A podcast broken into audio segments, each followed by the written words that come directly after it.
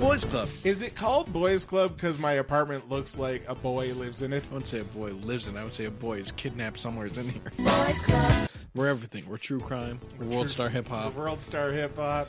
We're Netflix reviews. Stories of the day. Boys Club. Listen, Yeah, do it. We're on iTunes. We're on Spotify. Uh, I think. Uh, no, we're not. And on Google Play. Nobody gives a shit. Boys Club. Boys Club podcast now with ninety percent more sound clips of black people. Boys Club. Touch me, and I'll sue. Here at Intoxia Reviews, we intellectually dissect the art of cinema, scene by scene. Here's some clips. all he is. It's just a fucking big wooden doll full of cum, chasing kids around. You look up guys who poop in a bag. 'Cause I think that's where you'll find him. Because he is hurt. Probably just in your search history anyway, isn't it? This movie fucking blows.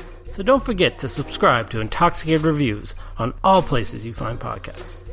Except Spotify. We're working on it.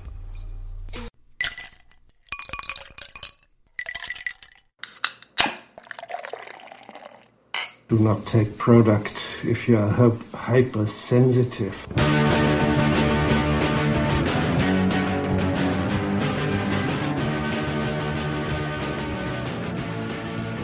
Oh, hey, Internet. Welcome back to the Intoxicated Podcast. I'm your host, Sarah McClellan, and this is your weekly comedy variety talk show where I talk to friends, comedians, and various guests about life while drinking. And it is the last episode of 2019. Holy shit, what a shit show of a year it has been. I am really excited for it to be done and over with, to be quite honest. But that's coming from a place of personal stuff. Um, in terms of the podcast, it's been an amazing fucking year. For this week's episode, I've decided to do a best of clips episode. Now, here's the thing I say it's best of, and really what I mean by that is I'm going to put together an episode with clips from my favorite moments on the podcast. Obviously, I don't think I've ever done a bad episode, and I want you to listen to all of them, but it's there's no way that over the holidays I could have gotten a clip from every single episode. It's just really, really time consuming. And even as it was, this took me most of my day today to put together. Um, and I've been picking away at it for a while. So this was a time consuming one, but I think it's I think it's awesome to kind of have a little year wrap up and kind of showcase my favorite moments on the podcast this year. Um, there's a lot of them, so this might be a longer episode, but I think my intent with this is to have something to show new listeners who maybe, you know, are just popping into the podcast and want to know what it's all about. And this can be kind of like a highlights reel to show somebody what intoxicated is. Um, you're going to hear silly clips in this episode. You're going to hear more serious ones. You're going to hear kind of aha moments that I had on the podcast where I learned something or took something away from it. That's kind of how I went about this. So if you're a former guest and you don't hear a clip from your episode, please don't take it personally. It's just I've done fucking an episode every single week this year, and going back through them, I really kind of had to pick and choose as to which ones stuck out to me in terms of, oh yeah, that exact moment happened in the podcast, and I remember that moment, so I'm gonna pick a clip from it. So it was not easy for me, uh, but I think I've compiled a good amount of clips for you guys. I think you'll really enjoy it. It's a good refresher if you're a fan of the show, um, and it's a good intro to Intoxicated if you're a new listener. So I'm really excited about this one. I kind of got a little emotional um, going back through these clips and kind of looking at what I've done this year. It's been hard. I, I'm not going to lie. Um, podcasting for almost three years is a little bit tough, especially when you're not seeing any substantial growth. Now, that said, I do think Intoxicated is slowly growing, but I do feel like there's still a long ways to go in terms of where I want it to be. But all of that being said, I'm so proud of this podcast and the guests that I've had on and the things that I've learned. I truly feel like my brain has grown substantially since starting this podcast and talking to people and learning things, and especially in regards to comedy. Um, so you'll know that a lot of the guests on the show are comedians, and this truly was the year that I fell in love with comedy. Uh, and I'm gonna get a little cheesy on y'all right now, but really, truly I do feel like I found a community that I can fit in with. And that is something that I'm truly grateful for for 2019. A lot of bullshit personally happened to me this year. Um, but if I put that aside and I look at the positives, it's all around meeting new friends, um, going to comedy shows like every single week, meeting comedians, becoming friends with a lot of them, um, and feeling like I belong as part of a community in my own kind of weird adjacent way. So, really, truly, 2019 wasn't so bad. And I want to give a huge thank you to every single guest who's ever come on the show. Doesn't matter who you are friend, comedian, creator, or if you were a guest that was an expert in something that I learned something from. That's something I like to do in the show. The standard is interviews with comedians, but every now and then I like to do something different and dive into a topic that I find interesting and find an expert in that area. And I think I did a bit of everything this year with the show. And 2020 is only going to ramp up. Um, hopefully, in the next week, you're going to see something in the intoxicated feed that's kind of a little bit of an announcement. I'm not ready to say it just yet on this podcast, but it will be coming soon. There's some exciting things on the horizon. I just want to keep going. I just want to make this thing better and I want it to grow. So, this is where I'm going to ask if you're a fan of the show, please share it with people in your life who you think would enjoy it. This podcast audience has a lot of people who are just kind of guests of the show or maybe want to be future guests of the show, which is fantastic. Um, but I do want more listeners that are just kind of regular listeners that enjoy listening. So that's my ask of you right now is to share it. Um, share it with your friends, share it with any fans of comedy that you know of that maybe love watching comedy and want to get into going out to see live comedy in Halifax. This is a great place to start. It'll kind of introduce you to a lot of the comedians in this scene and maybe you'll get out to a show or two. And that's really what I want from Intoxicated. So, holy fuck, my intro's already been like almost nine minutes. So, I'm going to try to shut up and I'm going to get to this clips episode. Quick housekeeping items. Please make sure to subscribe wherever you find podcasts. That's an obvious one. You can leave an Apple Podcast rating or review if you like. That's very helpful. If it's an awesome enough review, I will read it on the podcast.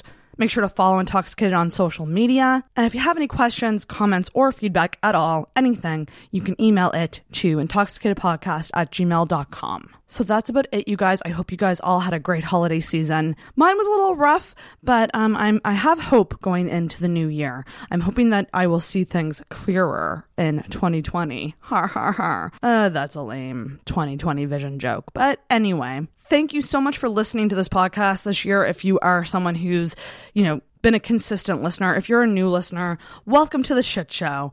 And I hope you enjoy the clips that I've compiled for you on this best of 2019 episode.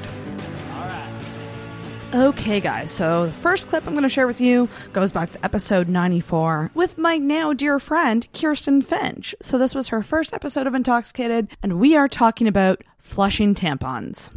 The question was about tampons, and as it turns out, I'm a double wide, but go on. I've been doing something bad my entire life. Ever since I started, and mind you, when I first got my period, Uh-huh. I wasn't told about tampons. I, I didn't get a talk or anything. My mom threw a maxi pad at me and a stick of deodorant and said, "Deal with it." Um, so like I, didn't even avoided my mother. Yeah. was my strategy. I don't She- think I used tampons till like grade eleven or twelve. Like it was Oh, that sounds later. right. Yeah. But It is like, scary. You're just used is. to not jamming anything in your cooter. You're like, there's no way that can fit in there. I know. And then you figure out what else is supposed to go in there. Uh-huh. Like, Jesus Christ, this is not going to happen. and it only gets worse. oh my god! Because then we have to figure out, oh, do we want to push a baby out of this too? Like we gotta deal with all this other stuff, but Oh, then there's the idea of pushing a baby out. Um, but no, I've been doing it right in terms of inserting them. I've been flushing tampons. I my honestly just learned about that. Life. Did you? That I have been me, flushing them my whole life. That makes me feel so much fucking. No, when I stopped, when I owned my own house. So that's that was what like it is. I was like, now I care about the, but I didn't realize that it like fucked up the septic system. That like they're not designed to like they have to like pick them out or whatever. They do. they do. and I'm gonna talk about this because this was an emotional day for me because No, you just feel like a I- monster. I I did not know this, and I have to say, and prove me wrong. Some like anyone listening, prove me wrong. Number one, No one fucking told me when I was younger not to flush them. Oh my God, Number no. two, it's not really on the box anywhere that you could find it. I don't think so. If you look at a box of tampons, you can't actually like. There's nothing that explicitly says do not flush. Yeah, but it also says insane things. Like, you know, it doesn't say a bunch of other things like, Yeah. oh, don't soak it in alcohol and put it in your butt. like, who doesn't do that? Next up is episode 96 with Dan Hendricken and Travis Lindsay. They came on for like a buddies episode, and this is us talking about when Dan biked for a hookup. See, the problem with the hookup situation is is that it always happens like after 12:30 when the buses mm. stop. So then I, I run into this issue Yeah. of is this Same worth, problem Cinderella had. Is this it, yeah. worth That- twenty five dollars? Wait a minute. Probably not. Yeah. I had a carriage out here. Yeah, yeah, yeah. That is just a fucking pumpkin. no, there's just a gourd. yeah, no, that is tricky. But he paid this time, and I was like, okay, if you're paying. That's nice. That's classy. I used Did to. I just get paid for like someone? just Isn't paid that to get weird laid? sometimes when you're like, fuck, the girl, like, I'll pay for your cab, and you're like, this is kind of, this is, we're borderline It's hooker. kind of pros- prostitute a couple years ago, I had like, well, like it was, I think it was last year. I had like a friend, and she, she was like, yeah, come on over. And I'm like, okay, cool. I was like, but like, I'm all horned up, so I'm gonna ride my bike to your house. At this point, I didn't have a car. and I also wouldn't have done it anyway. I'm gonna ride my bike. I'm gonna ride my bike. Okay, the But, like, I- like, into it that, would- I was all horned up, so I, It would have been like a bike. 35 minute walk, and I'm like, I'm not paying for a cab right now. So it's like, it's either 35 minute walk, 10 minute like, cab there, or it's like, I also have my bike. So I I jumped on my bicycle and I drove to get pussy. And I like I took my bike and I put it like rode. in You her didn't dri- apartment. you didn't. You didn't drive. You Oh, rode. you never seen me on top of a bike before. I'm driving a bike. and I like I put like the bike in her hallway and like kicked off my sneakers and be like, I just drove my bike to have sex. And like that's a very special moment. Mm. Yeah. But, but then you're all sweaty and gross. no, I wasn't. I wasn't going that hard. Like Still. Ew. no, I wasn't, I wasn't gross. At this point in my Oh. life, I was biking everywhere. As I was a You have, fucking you have unit. bike ass though. Yeah, yeah. I didn't have bike ass, man.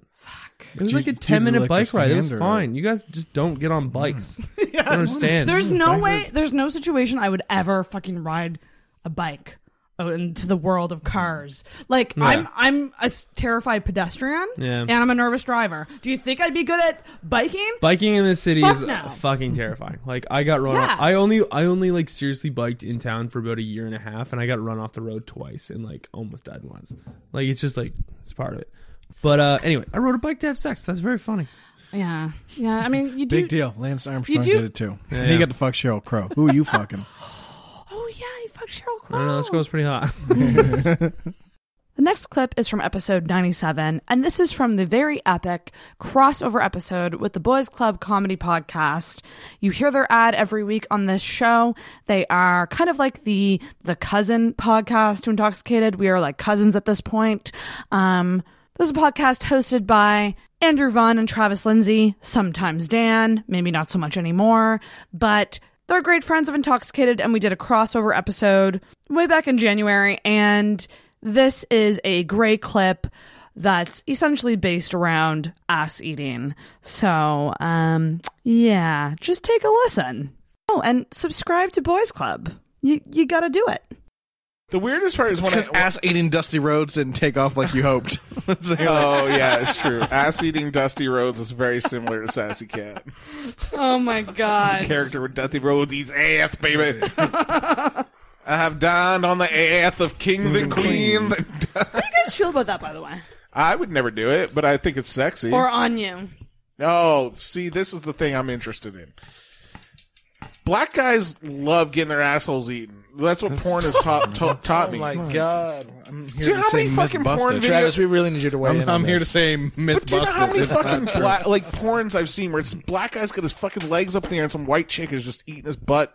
It's- It's to make them feel safer because we're putting ourselves in such a vulnerable position. It's like a dog when he shows you his belly. dude, yeah, yeah. It's it's exactly that. It's you're saying we we trust you. Don't shoot. I Don't trust don't, don't, don't. Oh man. I don't Feed know. me. Like, Call me I'm a always good boy. fascinated from dude's perspective. honestly, if I was with a girl and she was like, and I knew that everything was clean on her end and she wanted me to eat her ass, I'd do it. But Girl butt is always going to be cleaner than boy butt. But if she wanted to eat my ass, I'd, f- dude, f- like, I'm not even going to take credit for this, but Big Jay Oakerson talked about this before. Fat guys' asses are the cleanest asses out of any of your guys. Because we're always constantly worried that if there's a smell, you're going to be like, oh, it's the fat guy, right? so, like, uh, man, I wash my asshole so fucking clean. And, and that's, I focus most of my shower time on my asshole. Eating ass is fun. Oh. Did you ever get your ass eaten? Yes. Oh. Was that Also fun? fun. Yeah. well, because you didn't, you didn't, you didn't differentiate, so I didn't know. You were, I thought you were gonna like eating ass is fun, having yours eaten, good. not so much. Oh, there you go. Put that in your How many millennial times? nursery rhymes. How many times? I'm not going to get into specifics. but like more than once? Yes. You gotta do something uh, probably more than once to really figure out if it's, you know, don't just do it once and then. Found Richard's thing. He likes getting his butthole eaten, licked. How many licks does it take to the center to get to the center of your asshole? I'm just, I, I'm very curious as to Three. what the taste is. Well, if you clean it, it should be If nothing. it's clean, yeah, and it doesn't really taste like much. Maybe the If soap. it, if it tastes like sweet chili heat Doritos, you've gone wrong. Have you guys ever eaten pussy and and maybe not you, but eaten pussy and it tastes like a copper penny a little bit? I've had that. Yes. No. Yeah. No, no, no. Yeah. Yeah, a woman's taste will change depending on where she is in her cycle. But I That's a didn't real thing. discriminate the fuck. I fucking kept eating. And he was eating. Oh my god, you don't know. Okay, that's a reference to a personal story. Okay. What? Okay, this buddy of mine in high school, like my core group of friends in high school, one of them is like w- used to be like as big as I am now, but in high school. Uh, uh, side note, he eventually went on a cruise and got some weird fucking stomach virus and lost weight, and he's skinnier than anybody in this entire fucking room right now, which fucking drives me crazy. but um, uh, the, we, me and Bob, not my friend Bob's not the fat guy. Uh, I'll say his name. He doesn't listen. John was the fat guy, and uh, we ran into someone who went to John's church, and they were like, "Yeah, we had this big picnic outing the other day where we bought all this KFC." And all of a sudden, a bucket went missing. We couldn't figure out where that bucket went, and we found John around the corner with the bucket by himself. And the girl goes, and he was eating. so it's always been kind of like an inside joke between me and Bob, and he was eating. we were 16 when we heard that story. We're still killing it. You know how you have to be eating to get someone to say it like that? like that's a wing, like a drumstick, and literally just that, w- just that twist. No, and- no, that's that's him eating a fucking thigh by with by hand. That's like that's a fucking corn on the cob eating a fucking thigh. Can I ask a question? Sure. Oh, God. How long do you spend? Like, what's the time? How long do you spend down Eating there? ass? Oh, I don't know. There's not really a specific number to mm, something like okay. that. Hmm. It's like a foot rub. Ten minutes. You can feel it out. Yeah, that's yeah. I don't By know, the way- tuition's kind of part of it. You I gotta am a know, fucking- like you just know when the moment. You got to know when to hold them, know when to fold them. I'm a foot. I'm a foot pimp. By the way, I'm a fucking. I fucking can massage the fuck out of feet, man. I used to do it to my mom growing up all the time. So like, I've created a technique. Yo, I'm a foot pimp. My mother. What? I used to rub my mom's feet. She's fucking tired. She works all day, two jobs, making it oh, happen. God, running that motel together. Fucking psycho. So, this next clip is very near and dear to my heart. This is a clip from the 15 hour live stream that happened back in February. This clip features Rouge Fatale and Devastation from Queens ranting. that Station Drag on YouTube. These queens, like, let me tell you, I was a fan of them before they came on. I was ridiculously starstruck. Um, a lot of this clip is me talking about how starstruck I am and how much I love them. But it is also talking about the birth of the Halifax Bell Society um, because both of us use bells um, in our shows and we bonded over that. This was such a great moment in time for me because the 15 hour live stream was super special. It was insane. And the fact that I pulled it off is still crazy to think about. Also in this clip is Travis Lindsay and Scott McLean, who are in the room as well, and some awesome banter goes on between uh, Rouge and Deva and Travis and Scott. So this was so much fucking fun. What a fucking day this was. Um, I wish I could include more clips from the 15 hour live stream, but it's just it's just too much, you guys. So um, this is the clip I chose from the 15 hour live stream with Rouge Fatale and Devastation. And subscribe to Station Drag on YouTube. I'm obligated to say that as a member of the Halifax Bell Society. They are amazing. Guys, we're here with two very special. I am not worthy to be in your guys' presence. Well, thanks. Like I, I am overwhelmed right now with starstruckness. Rouge Fatale Hi. and Devastation. Hi. You know she made these caftans for this evening? Yeah.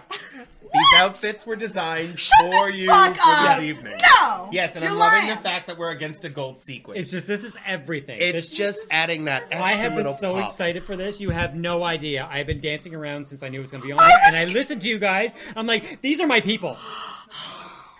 You guys are my people. These are my I. I, I, I was like kind of nervous that you'd forget or you'd be like, oh, I don't want to do that.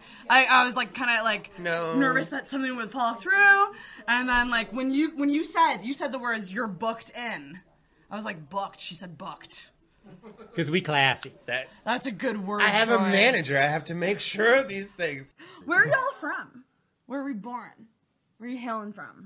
I'm from the eastern shore of Nova Scotia. What Eastern Shore? Of Nova. Like Guysborough. Okay. Okay. Very eastern. Yeah. Very And Anna Ganesh for me. Oh my god! And bunch of fucking hicks. I'm from But it- Guysborough. it's close-ish. It's we used to go shopping there. yeah. yeah, that's where we went for groceries. For groceries. the big tail. We're going to town to get provisions and all. yeah. we had to come out of the woods. you gotta start. That's a ding. I wish I. I you know Yeah! what? Okay, we need to talk about this for a second, Yeah. actually, before we yeah, go any we further. gotta seriously, seriously talk about this. We have a bell as well. Yeah. That's why when I And I didn't discovered ever you, watch I you. was in love. We didn't know about your bell. No. And We have a bell. Devastation was going to come over here and steal, steal your bell, bell. and call you pieces of horrible names. Because you stole our fucking shit. I started first. but we just I- found out she's. Also, Boys Club stole it from me too. Uh, Oh, Is this Boys Club? Are you guys a Boys Club? not Boys Club. You're Boys Club? Boys Club! Okay. Because that's the episode I watched. I'm like, these are my fucking people! And I do see the occasional Instagram post of like where you make everything and assemble everything. Oh, in the drag room. It's so in the where drag room. is that? Like In the drag That's that- in my house. That's at your house. Our house Yeah. has six levels. What? Yeah, it has six levels. Oh, don't get excited. It's like six rooms all just yeah. siding on top I live of in a each other. treehouse. Basically. So the bottom Not level is the studio where, sta- where, where Queen's Ranting is staying. Yeah. And then the next level is my salon, because I'm a hairstylist, and my drag room, and a bathroom, and laundry room. And the next level up is living room, then the kitchen, and then our bedroom, and the top level is the production level. Holy shit! Six levels. Six levels. It's destroying my knees and my hips. That's the only thing, huh? Yeah, you'll see. Yeah, that's true. I like might cry seriously because We I love offered you guys her so a much. spot Yeah. to come over, and we'll film a podcast, and we get to have a couple of episodes. It's like it's kind of like a it's a it's a Queen's Ranting crossover. I'm a Exactly. big fan of the crossover episode because then Intoxicated you Queens kill two birds with one stone. Well, that's called Intoxicated Queens Ranting. that's called Queen's Ranting. Oh, ding it again. I gotta say, like, Yeah, when I uh. discovered you guys, I was like, this is because when I looked at your stream. Yeah. Okay, okay, here we're gonna go cheesy. Do it. When I looked at your stream and I was looking at your videos and how you because you guys do green screen too. Yeah. right? I was like, that's how I want my future streams to look.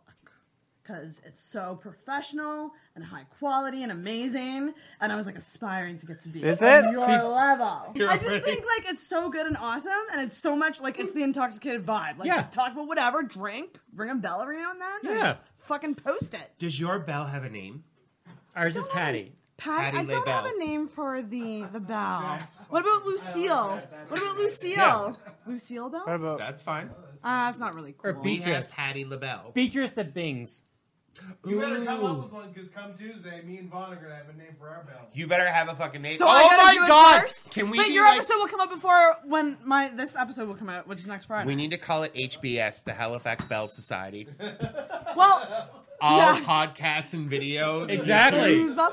We can all have to have a bell. It's like somebody's like, "Yeah, we have a podcast," and we're like, Do you have a "Do you have a bell? bell?" Give a bell. Not gonna be hanging It's with the us. podcast equivalent of like a verified check mark on Twitter. yeah, yeah, mm-hmm. You got a bell, you ain't a Except it's a bell. yeah. Welcome to Intoxicated. We're verified. Bam. I when I'm when I'm hanging out with people, just not even like recording or anything, I'll ding it in regular conversation. Well, yeah. it's, it's a part of my life now. I had It's people just- who text me dings, and I made Ding? up, I made up little gifs and stuff like ding. It's great. Where's like, all Martin? the stick- It's like drag queens. We tongue pop all the time. It's just like an actual ding. I recently learned how to do that. Let me see my hand. No, that's clicking. See, I'm really stoned right now, and I got the dry mouth, so I can't really move. I You can't guys really. just made three African kids run home for supper. I was thinking the same thing. Why don't I have a fan? Ah! You obviously didn't listen to them. I told you, honey. They're racist as fucking hell. These are my people. black. He's allowed to say. He's allowed to say it. We have one in the audience. He was allowed to say half It's the what sentence. we say. We always say there's one in the audience. We can make fun of them. Yeah, exactly. You come Namaste, to our motherfucker. audience, We don't care about your race, religion, creed, or color. We'll make fun of your ass. We're Um, equal opportunists. We hate everyone equally. Okay, you guys, the next clip is coming at you from episode 101, and this is with Ruth McMullen from the Optimistically Depressed podcast. I discovered Ruth um, at a podcasting conference and instantly wanted to meet her and also have her on the podcast because she was just such an open and honest and real person, very sincere and genuine. Um, I'm so glad to have met Ruth this year. She's one of those people that I'm very grateful for. Uh, I cannot recommend her podcast, Depressed, enough. This is a podcast all about depression and talking openly and honestly about it. She has guests on that share their stories. It's very vulnerable and amazing. And I love Ruth so much. I was actually a guest on Optimistically Depressed. My episode is episode number 53. If you do want to go check that out, it's so awesome to have a new friend in podcasting who also does a solo show and sort of understands the grind behind that. So this is a clip from Ruth's episode, which also um, was the first video episode that happened this year. The first time I ever did a video component. So super special episode to me. And in this clip, we talk about the worry we have with being annoying and also overthinking. I do want to bring up one thing. Yeah. Because whenever I have a guest on, I, I usually stalk them on social media. Oh, okay. Um, you made a video, like you do little videos every now and then. Well, Yeah. You'll talk about your day or something that you experienced. Yeah. And then you'll open it up and and be like, you know, did you guys ever experience this? And I think that is so cool, by the way. Oh, that's a great way you. to like get engagement and stuff. Oh, um, you made one that really resonated with me, which was the you mentioned. Um, do you ever feel um scared that you're annoying? Yes. And Yes. that when you said that, I was like, oh man, do I ever feel that? Yeah. Is that something that you always felt, or is that something that has come out of kind of being, you know, putting out the podcast and being more out there on social media and like, like, is, is it connected to that, or is it something that you've always felt? I've always felt it. Same. Why have you always felt it? Do you know? I think because I'm louder. Yeah. And I'm a little more energetic than most people. I always feel like I'm annoying them. Huh. Aw. I find you endearing. Oh, thank you. I find you endearing. Oh, thank See, you. we found our people. We did. So a cult of happy annoying people. yeah, but yeah, no, it's it's a weird thing because I think, um, and I don't know, maybe it's not a woman thing, could just be a person thing, but like. You like you'll do something and it's it's genuine and it's you, but then you'll you'll think back at it and go, oh, maybe not. Maybe I shouldn't have done that. yes. And you'll overthink. Yes. Overthinking is another one of my terrible weaknesses. Yeah. Oh, I overthink. Oh, it's and like what's like is there a solution? I don't really know. One to like thing- the overthinking. So the overthinking, one thing that I've started to do is that I'll interrupt myself mid thought and be like, nope, this is the truth. And I've had, I have people in my life that I trust enough mm-hmm. to tell me the truth. Right. So then I will interrupt my thoughts and be like, no, they said this. And that is true about me. And Right. I, I also journal a lot. And I find the process to be much more therapeutic. Yeah, the actual The writing. actual writing. And do you just do you write at the start of the day or the end? I like to write at the start of the day. I like to get up before the kids get up. So I try to get, ideally, in an ideal world, I would get up at five. Jesus. I know. And then, because, yeah. I'm looking at the camera because people people watching know not a morning person. but I also respect morning people because I'm like, you on it. Like you're getting on it. You're gonna conquer that day.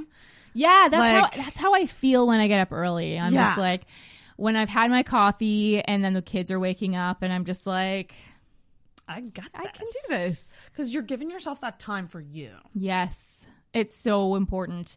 Okay, so this next clip is with my good friend Shannon, and we got together at the beginning of the year to talk all about heartache and breakups. And this is another special episode to me because, again, it has that kind of audio diary aspect to it where it is a moment in time that we can look back on and go, oh my God, look at where we were in our lives back then. Um, and I love it. It was a little drunken, it was a little emotional, but Shannon's a dear friend of mine, and I love having her on the show. So, any chance I get to have Shannon on, I will do it. Shannon and I also did a short lived summer podcast called Sarah and Shannon Kiss Some Dudes. I do believe it's still available on the internets, wherever you find podcasts. If you do want to check that out and tune in to all of our dating misadventures over the summer, um, that was a lot of fun. Again, super special to me that we did that. This is a great clip of us talking all about our bad habits with guys and how we think we would be awesome girlfriends.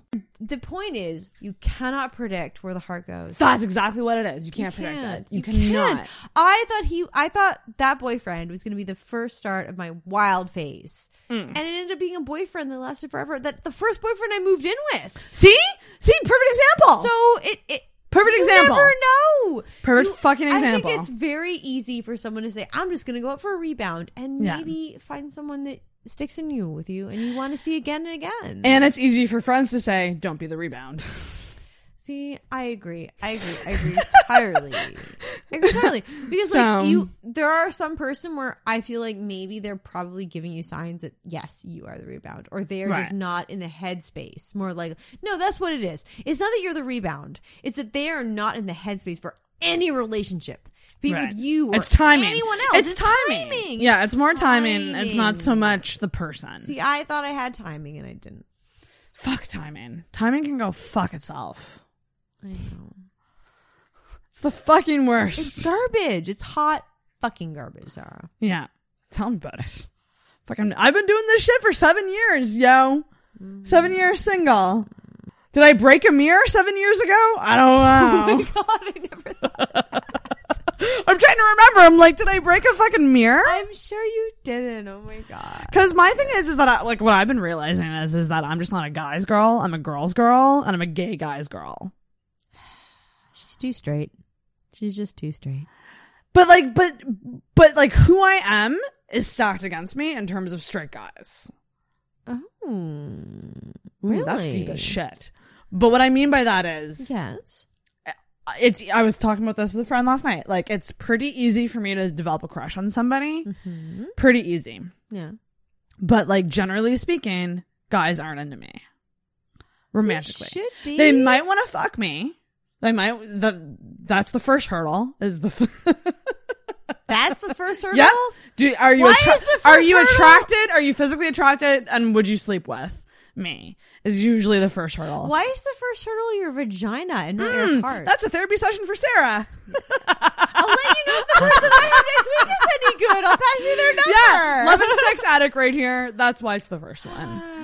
Um, therapy, but I need yeah, to. love and sex addicts. Yeah, we, that's how we determine our worth, right? I just want someone to love me. God damn it. Which is and it's bullshit because I think both of us would be stellar girlfriends. Are I am the best goddamn Yeah. girlfriend. yeah. No one has ever had anything bad to say except that they don't want me. So Oh God, that's so sad. yeah.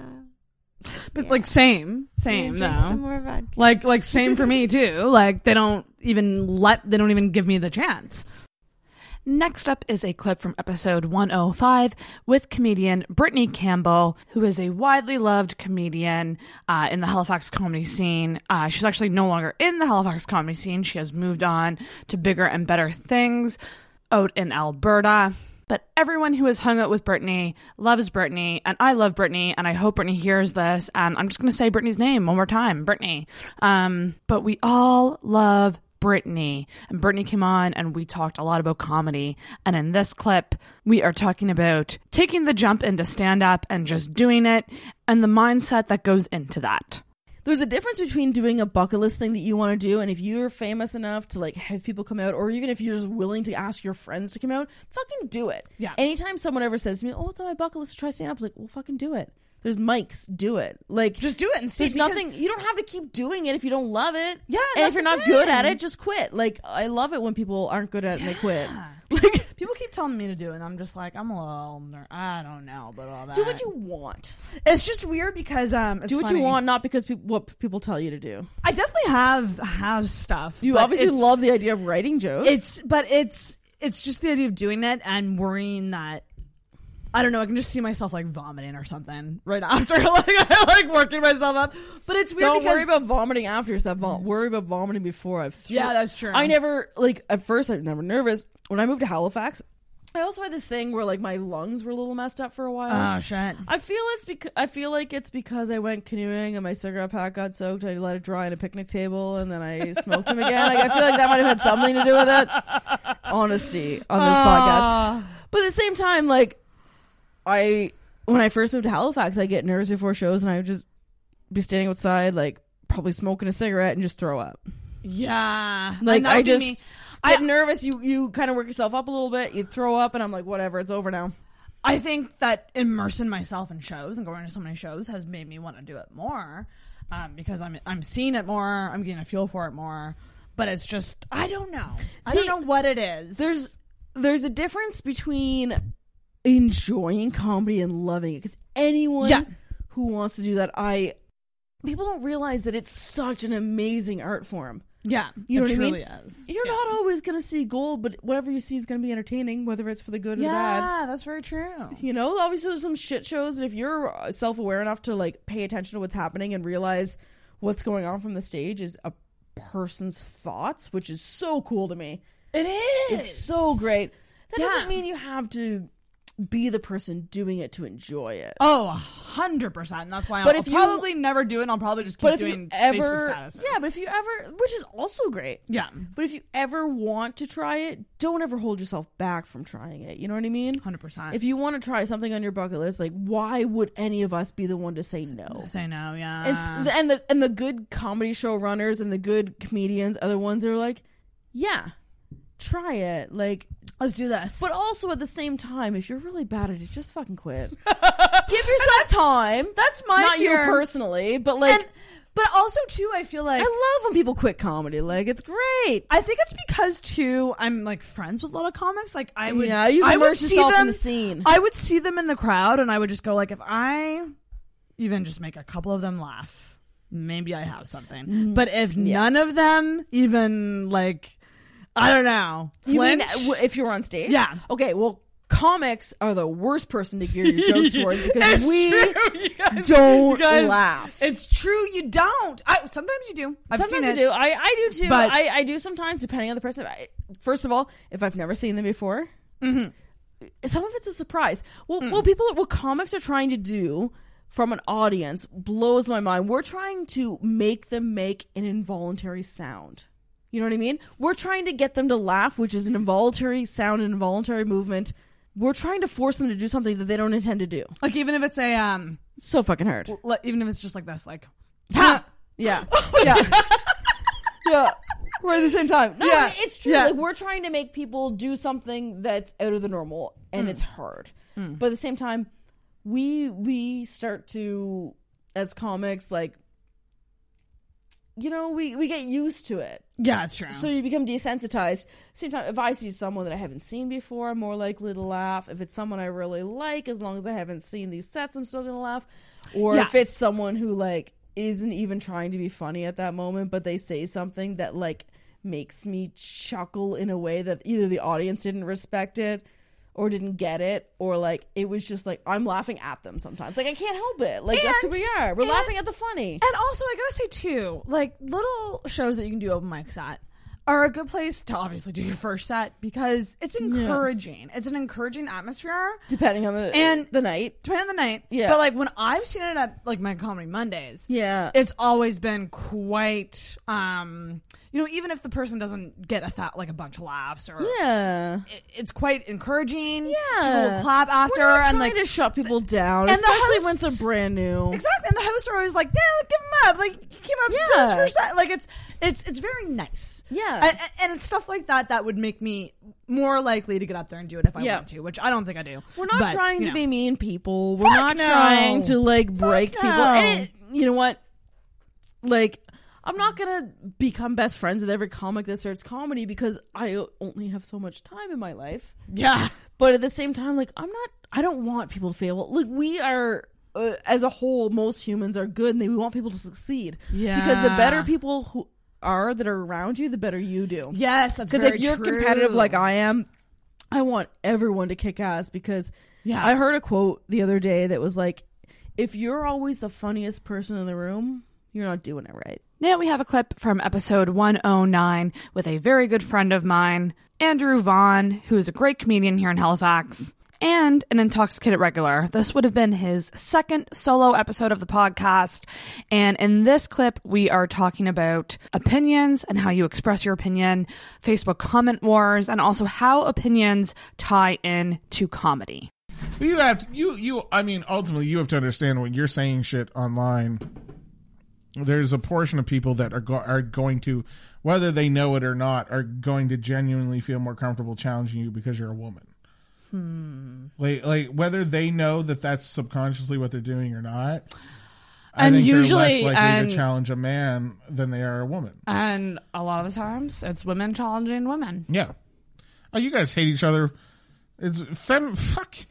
Men aren't the problem for women. It's other women. Other women. It's so true. Feminists are Sometimes terrible. men. Feminists are terrible. They hate more women than they do men. Like, Yeah. like it's it's It's and, a and shitty different culture. racial lines and different divides. Oh, the feminist movement is. I mean, it's great. Feminism's. I'm not one of these. I, I hate these fucking guys. I hate these fucking guys. They love to say they're feminist. Ah, go fuck yourself. Yeah. I'm not an ist of anything. Yeah. I want equal rights for both of us. I don't give a shit. Uh huh.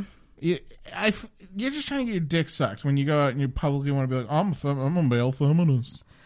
I just, oh, go fuck yourself. I just, Ugh. uh, I don't know. I just think people are so quick to. But in the feminism movement, like I was saying, you got the.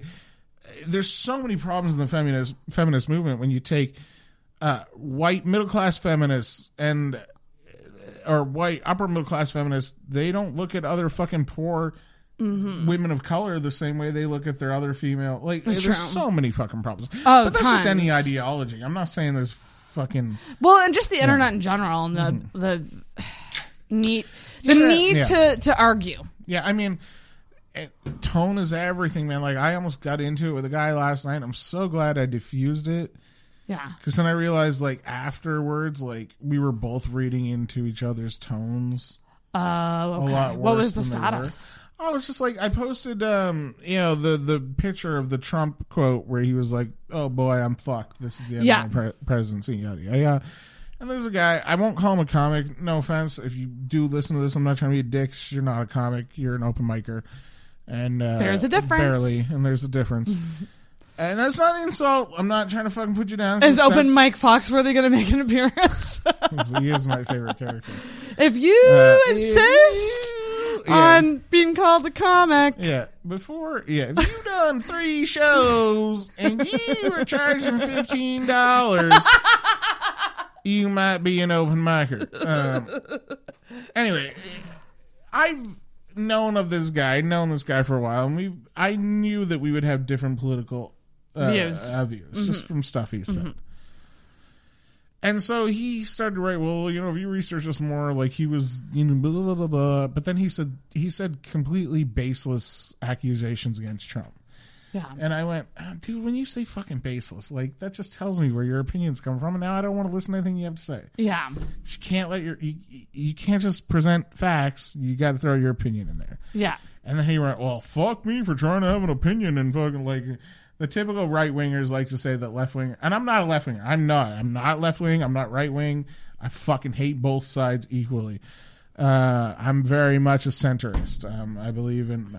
Mhm. I believe in. I believe gay people should be allowed to get married. Well, they are, but uh, like Yeah. when they weren't.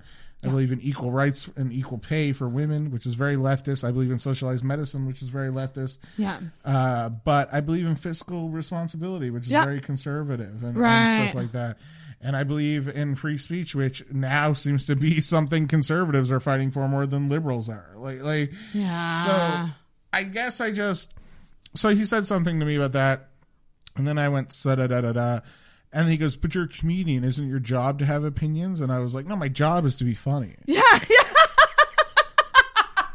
Like it's my job. Like, don't get me wrong. The best comedy has opinions behind it, Uh-huh. but the best comedy wasn't written with an opinion in mind. It was written with a joke. Something to make someone laugh. Yeah. And a joke to Yeah. me is a joke that reflects something about the way that we live in, whether it's trivial or important. It reflects something about how we live. Yeah.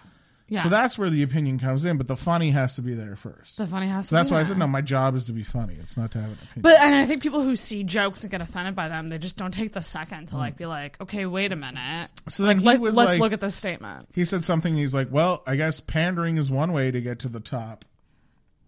And then that's when I got angry. I was like, "What the fuck do you mean pandering? Are you trying to say I pan? Are you trying to say that everything I fucking earned, which I worked my ass off for in comedy, and I'm still Mhm. working my ass off for, Mhm. That I pandered to get it? When you can't write a fucking joke to save your life, like that Right. was that was what was going through my head." Right. Like my immediate thing was like, I'm gonna fucking ruin this guy. I'm gonna fucking, I'm gonna make a comment that's gonna be so fucking devastating that he's gonna, it's gonna ruin his fucking weekend. It's not gonna ruin his night. It's gonna ruin his next four fucking days. You want to challenge me? I'll fucking show you who to challenge. Yeah. And then I realized I'm insane right now. right? Why am I have- this angry? It's always good to have that moment of clarity, though. And then I realized we we just got a joke about this, and then so I started making jokes. I called them silly. It's actually funny. Nick Oh, Beaton is a comic from Toronto who told me anytime you're in an online fight, tell them they're stupid, and it'll diffuse the fight because it's just they can't handle how stupid it is to say you're stupid, right?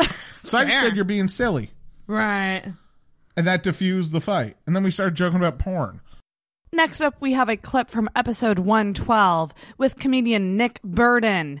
Uh, Nick has done two episodes of the podcast. This clip is from his first episode. Both times were so much fucking fun. Nick is a great intoxicated guest. He always shows up and is ready to drink a lot of Blue Lobster vodka and talk all the shit. So, this is a really funny clip from a story he told on the show about being catfished. But it is a weird thing psychologically as a chick because you're like, Oh, I, no, I shouldn't no, no, let yeah, yeah, this no, no. I, ex- I explained to her. I was like, "Listen, like I'm on drugs. Like, I, I thought, I thought in my mind that I could make this work, and it didn't. Please don't feel bad about yourself. Right, right, right. You know what I mean? Because I, I don't not. like I don't like when when I don't want to be that guy to make someone feel bad about this. This actually reminds me of a different thing too, bro. Yeah. I got catfished one time. Shut up! You got catfished? I've catfish. legitimately been catfished. Okay. Oh, so I love this. This is this was like a oh. couple years ago. I I I matched with this girl on Tinder. Okay, looked at her pictures and I was like, yeah, I would like to get into that. That Hmm. seems great, especially in her profile. She was like, "Don't want to be your girlfriend, just looking for uh, a nice little fun." And I was like, "Hey, this her. is this is my fucking more, bread." Yeah, more women, more, I- more, more- more women should do that. but more women need to not do what she did to me. Oh, Anyways, okay. okay. So the first part, profile wise, do it, but the rest of the story. Yeah, yeah, yeah. So uh, uh, we didn't end up like speaking for like a while because I was like, yeah, we should hang out. Never ended up working out. Then I went like I was away for like three weeks, and then I was back for a week, and then gone. Like it just never happened. Then randomly, I get a text from her, and I was in Ottawa, and she was like. Uh, uh, what are you doing? I was like, oh, I'm just like hanging out. And she was like, well, uh, do you want to come over? And I was like, oh, like I could just, I could just come to your house and like not even like, I don't even have to like take you out for drinks or anything. I'm like, this is a fucking win. You know what I mean? But that was drunk me. I'm not thinking. I'm like, in my sober me would have been like, this is too easy. Yeah. You know, in like, in Yeah, like, yeah, yeah, you know, in like action movies where they get to like the like ghost town and they're like, it's quiet, too quiet. Yeah, it's it's too good to be true. Too good to be true, exactly. Yeah, but me in my drunk head, I'm like, yeah, I'm such a fucking rock star that this fucking girl just wants to skip the bullshit and get right to the D. How drunk we talking? Um, yeah, I'd had several drinks. Um, Pretty drunk. so she's like, uh, "Come to my house. This is my address." I'm like, "Okay." So I jump in an Uber, Aw. seventeen dollar Uber. Okay, this was we're heading to the west end of Ottawa, like the gross, not like the rich Kanata part of Ottawa. I'm talking like the mid, the Midwest of Ottawa, Lincoln Hmm. Fields. All my Ottawa people know, and that's the other thing too. That should have been another red flag. Those who live in Ottawa know if you're going to meet a girl in Lincoln Fields, this is probably not a fucking good idea. Anyways. So I'm on my way. I'm like, hey, I'm on my way. And and she's like, uh, okay, uh, my buzzer's broken, so just text me when you're here and I'll come down and get you. And I'm like, Mhm. that I'm like, I'd almost rather that, you know? Oh, interest. Yeah, yeah, I'd rather like go up to like the apartment like with you, you know what I mean? Then we like shoot the shit a little bit, whatever. Kind of get like, cause like, Mm. a, I want, I like hope you don't have an annoying voice. I don't know, man. Annoying voice is really like, like if I you're like, get- I, am super insecure about stuff like that. yeah, your voice doesn't piss me off. My laugh is very. I have a very hearty laugh, and it's very honky. It's good for comedy uh, audiences, though. Yeah, it I, I remember at that one show that you were at, I was like, "That's a Sarah laugh. That she's she's car- she's carrying the team right now. I like oh, that." thank you. Anyways, okay, we're getting off topic. Yeah, yeah, yeah, yeah. So we fuck it. I get there. I'm like, "Okay, I'm here," and then she's like, "Okay, I'll be down." And like, as I was in the like. I even I was like, "Hey, you haven't seen this girl in person before." So I went through the Instagram again to just be like, "All right, let's just make sure." and everything checked, and everything looked fine. I was like, hey, all right, all right, all right, all right, cool. Fuck. So then, this is nervous. this is how bad this is how bad it was. I'm like looking at the corner of my eye and I see this girl come downstairs and I'm like, oh, that's not her. So I just like look away and then that person opens the door and she's like, hey, and I'm like, oh fuck, that is her. So, did it look at all like the Instagram? Uh no. Was Her it face angles? was very yo, this girl was a fucking magician with angles. God An absolute fucking wizard. Okay? That's Um, my worst fear, by the way. Yeah. That's probably everyone's worst fear is like someone thinking like, oh, this like, ugh. Okay, This so not what I signed up not only did her face was very different. I don't know how you can just like erase acne with filters. Uh, Facetune. Do you know Facetune? No. Okay, this girl's a wizard. Regardless. Also, also, man, I looked, I looked like meticulously because, like, I know some girls they try and trick you, or they just do from like here up in the pictures. Yeah, I was well, looking for body shot. I look for the legs. I look for the legs. That was Yeah. that's the dead giveaway, right? Yeah, This yeah. is making me sound very shallow. I'm a very no, nice no, person. No, it's totally respectable. You gotta have a body shot. 100%. So her body was large. How much, like, in terms of pounds? this how- woman was bigger than me, Okay. and I weigh 170 pounds. What did you do? This is how I thought about it. I'm like, you have successfully tricked me to coming to your house. You earned this fuck. Oh my god! I went up! in there and I fucked her. Shut up! I Shut up! fucked her. up! Shut! I did for sure. So much red. Shut up! Oh my god! You earned it. I immediately blocked and deleted her off everything after because I want to like Did, forget that did I you did enjoy this. the fuck? Um, Was I, it- I enjoyed the blowjob because fat girls will suck your dick like they're gonna die tomorrow. I also heard in terms of fucking, it's the same thing. Oh, it was. Uh, uh, I was I was asking myself why I was doing this uh, in my head While it Um, was happening. Yeah, still nutted though, you know. And then the And- other, okay. and then this is the, this is all I could think about when I when I was having sex with her. I was like, what if you knock this girl up? and she's like, I'm because here's the thing, like, man, when I was with my when I was with my ex, we never used condoms, but she was hot, so I was like, okay, if I not, at least my the mother of my child, I can fucking look at. Did, did did you not use anything, or did you just pull out? You just used With your, who? Your with your girlfriend, ex girlfriend. Yeah, pull out, Pull out. Pull Olympic level, pull, Yeah. Olympic It's- level pull out game. It's in the words of Dane Cook, the pull and pray. the pull and pray. Yeah, yeah, yeah, exactly. Yeah. Next up is a clip from episode 114 with Claire Belford and Heather McDonald. Claire is the sister of Scott Belford, who is a two time guest of the podcast, and his clip is coming up a little bit later in this episode. But I absolutely love these girls. It was so much fun hanging out with them. Hopefully, they'll be back on um, when they're in Halifax next. But this clip is regarding a subject that has come up quite a bit on Intoxicated, which is dating comedians. You guys are both so fucking great. Thank You gotta get there. You Oh, gotta it's like. nice of you to say. You are. You are. Keep going. Keep, keep chasing those dreams. You know what? Okay. and then maybe I will. one day I'll get up and do an open mic. Never. It's not gonna happen. I hope you do. Oh, oh I man, hope you do too. I I, think mean- you would be very good at it. I've already been told that And I can't find joy date in it. comedians in the scene because I have a comedy podcast. Well, you Who just told you don't wanna- that? You just don't want to do that Comedians. anyways. Which so. what they said that you can't. well, not so much that I can't. Just that it's not an, a good just idea. that Being like, I consider myself comedy adjacent. Yeah. Um, but I also am like, if let's say a comedian came on and like, I don't know, I had an experience with them and it didn't go like they broke my heart or something. Like, it's not like I'm gonna like go on and like bosh their episode or Yeah. like I'm not the Taylor Swift of podcast. Although, like, I might throw low shade in a future episode, but it would just be low shade. Well, that's just that's just it would just be low. You know people should be people should be nice people, and then they won't have low low key shade thrown at them, And it shouldn't Yeah, matter if they're a comedian or exactly. not. Because if they were a guy, it would be the same thing. right? They're just a nor- like just But a like normie. also at the same time, like I don't super recommend. I was dating just comics. well, I was gonna ask. I mean, what it about you depends. guys? What are your thoughts on it? like we've both dated comedians. My yeah, my uh, I got the- my second most recent relationship when I was out of it. I was like, I don't think I can date anyone but a comedian. Like I, we broke up largely because uh, comedy was such a stress on the relationship, and then I dated a comedian, and it was like, it was just the the breakup was so high stakes. It felt like when for it to come to like when it came to an end, it was like it worked out great, and we're really good friends, and I, you know, Right. would put I would be like happy to have him here, like uh, Yeah, you know, yeah. but like Yeah. uh it was scary or it was very scary to break up Interesting.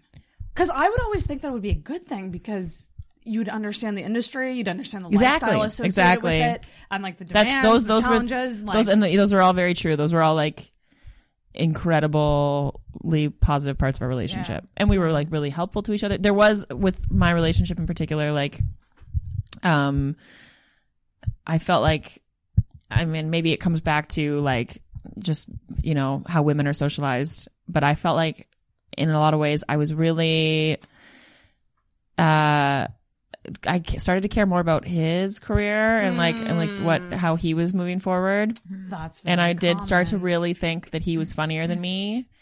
And I do still think he's like one of the funniest people I know. Like I anyway. Right. But like it gets to a point where it's like I don't want to say the word competition, Mhm. but you kind of feel like it is. Yeah.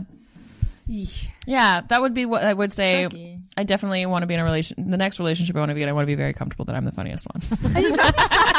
Well, that resonated with me. You saying that you care too much about his dreams. Yeah. that, that hit me in a play because I feel like I'm like that in situations, like not even dating situations, but just like you know, if I have a crush or if, if I like someone, I will just be like nurturing, nurturing. Yeah. you, you, I'm you, picking that up from you. Don't, like, it- it mm. come- yeah. And it, it sucks. It sucks when you get to that point where you're like, well, just, I gotta. Like shine bright too, Yeah. Mhm. and you want Yeah. someone who's gonna let you shine bright. Yeah. That sounds Yeah. so fucking wants- cheesy. It's very That's cheesy, so but it's cheesy. very true. Encourage that too. Yeah, and we you should both be Someone who's shining. happy to, You know, yeah, Yeah. It's a give and take. I love a this. Is all your street. apartment makes so much sense now. Yeah, it's all gold. Never let anyone dull your shine. Ugh. Would you That's so date a comedian again, Heather? What was that like? It's a pa- oh. Get off your Instagram right now. I was gonna do a story. Oh, okay. Oh, that's a okay. Uh, ABP. She's I'll really, leave. she's really good at, ABP. at That's my social needs. BFF. um, would I date a comedian again? I don't know. What was the what were the challenges of it? Oh, Heather's were very unique. Are you? How are you unique? Her challenges in her relationship were it was uh, their challenges were not necessarily related to. I just like. comedy. I'll just say Oh, okay, maybe yes. like just don't date a sociopath. Oh, I mean, I mean that, ca- that doesn't have to be a comic. Like that Yeah, can be yeah, anybody. yeah, yeah, yeah. Can be anybody. they're so charming though. they Oh, that's can be so right. charming. That's how they get you. That's how they get you. I know exactly what to say, and yet. okay, you guys, are you ready for it? This next clip is from episode 115 with one of my favorites, Miss Kathleen McGee. Oh my gosh. Um, this episode. This episode has got to be one of my favorites of the year. Um, this is a 15 minute clip, so this is, clip is a little bit longer than the others, but I do have sort of two clips in one here. Um, number one, I fucking love Kathleen McGee. She is somebody who doesn't give a fuck what you think of her, and it's inspiring and refreshing, and I love it. Um, so in this clip, me and Kathleen are talking about comedy, and she gives some tips for people starting out in comedy. And then we also talk about her comedy style, which is very unapologetic, and how she sort of established herself as an unapologetic comedian. And then to take a wild right turn here, um, I actually include another clip from the episode, which is all about nudes and butt stuff. So enjoy this mega clip with Kathleen McGee. My best advice for new comics. Oh, yes. What's your advice? Is to hang out, to go, Yeah. to go to shows. Like if you're in Halifax, Yeah. you're not doing shows on the weekend anyway. Go to Yuk Yuk's. Mm-hmm. It's Daniel is awesome. He will let comics in if the, if it's not sold out, or there's even room when it's sold out there. I think. Yeah. So Yeah. like go and watch. That's how I got to know all the headliners that came through Edmonton because I'd go, I'd watch, I'd drive them around, I'd kiss their asses. Like that's. I'm not saying like go and kiss ass, but like go and Immerse yourself to them in and immerse yeah. yourself in comedy. Yeah. Because then when I went to Toronto, people were like, Kathleen, I remember you from Edmonton. So right.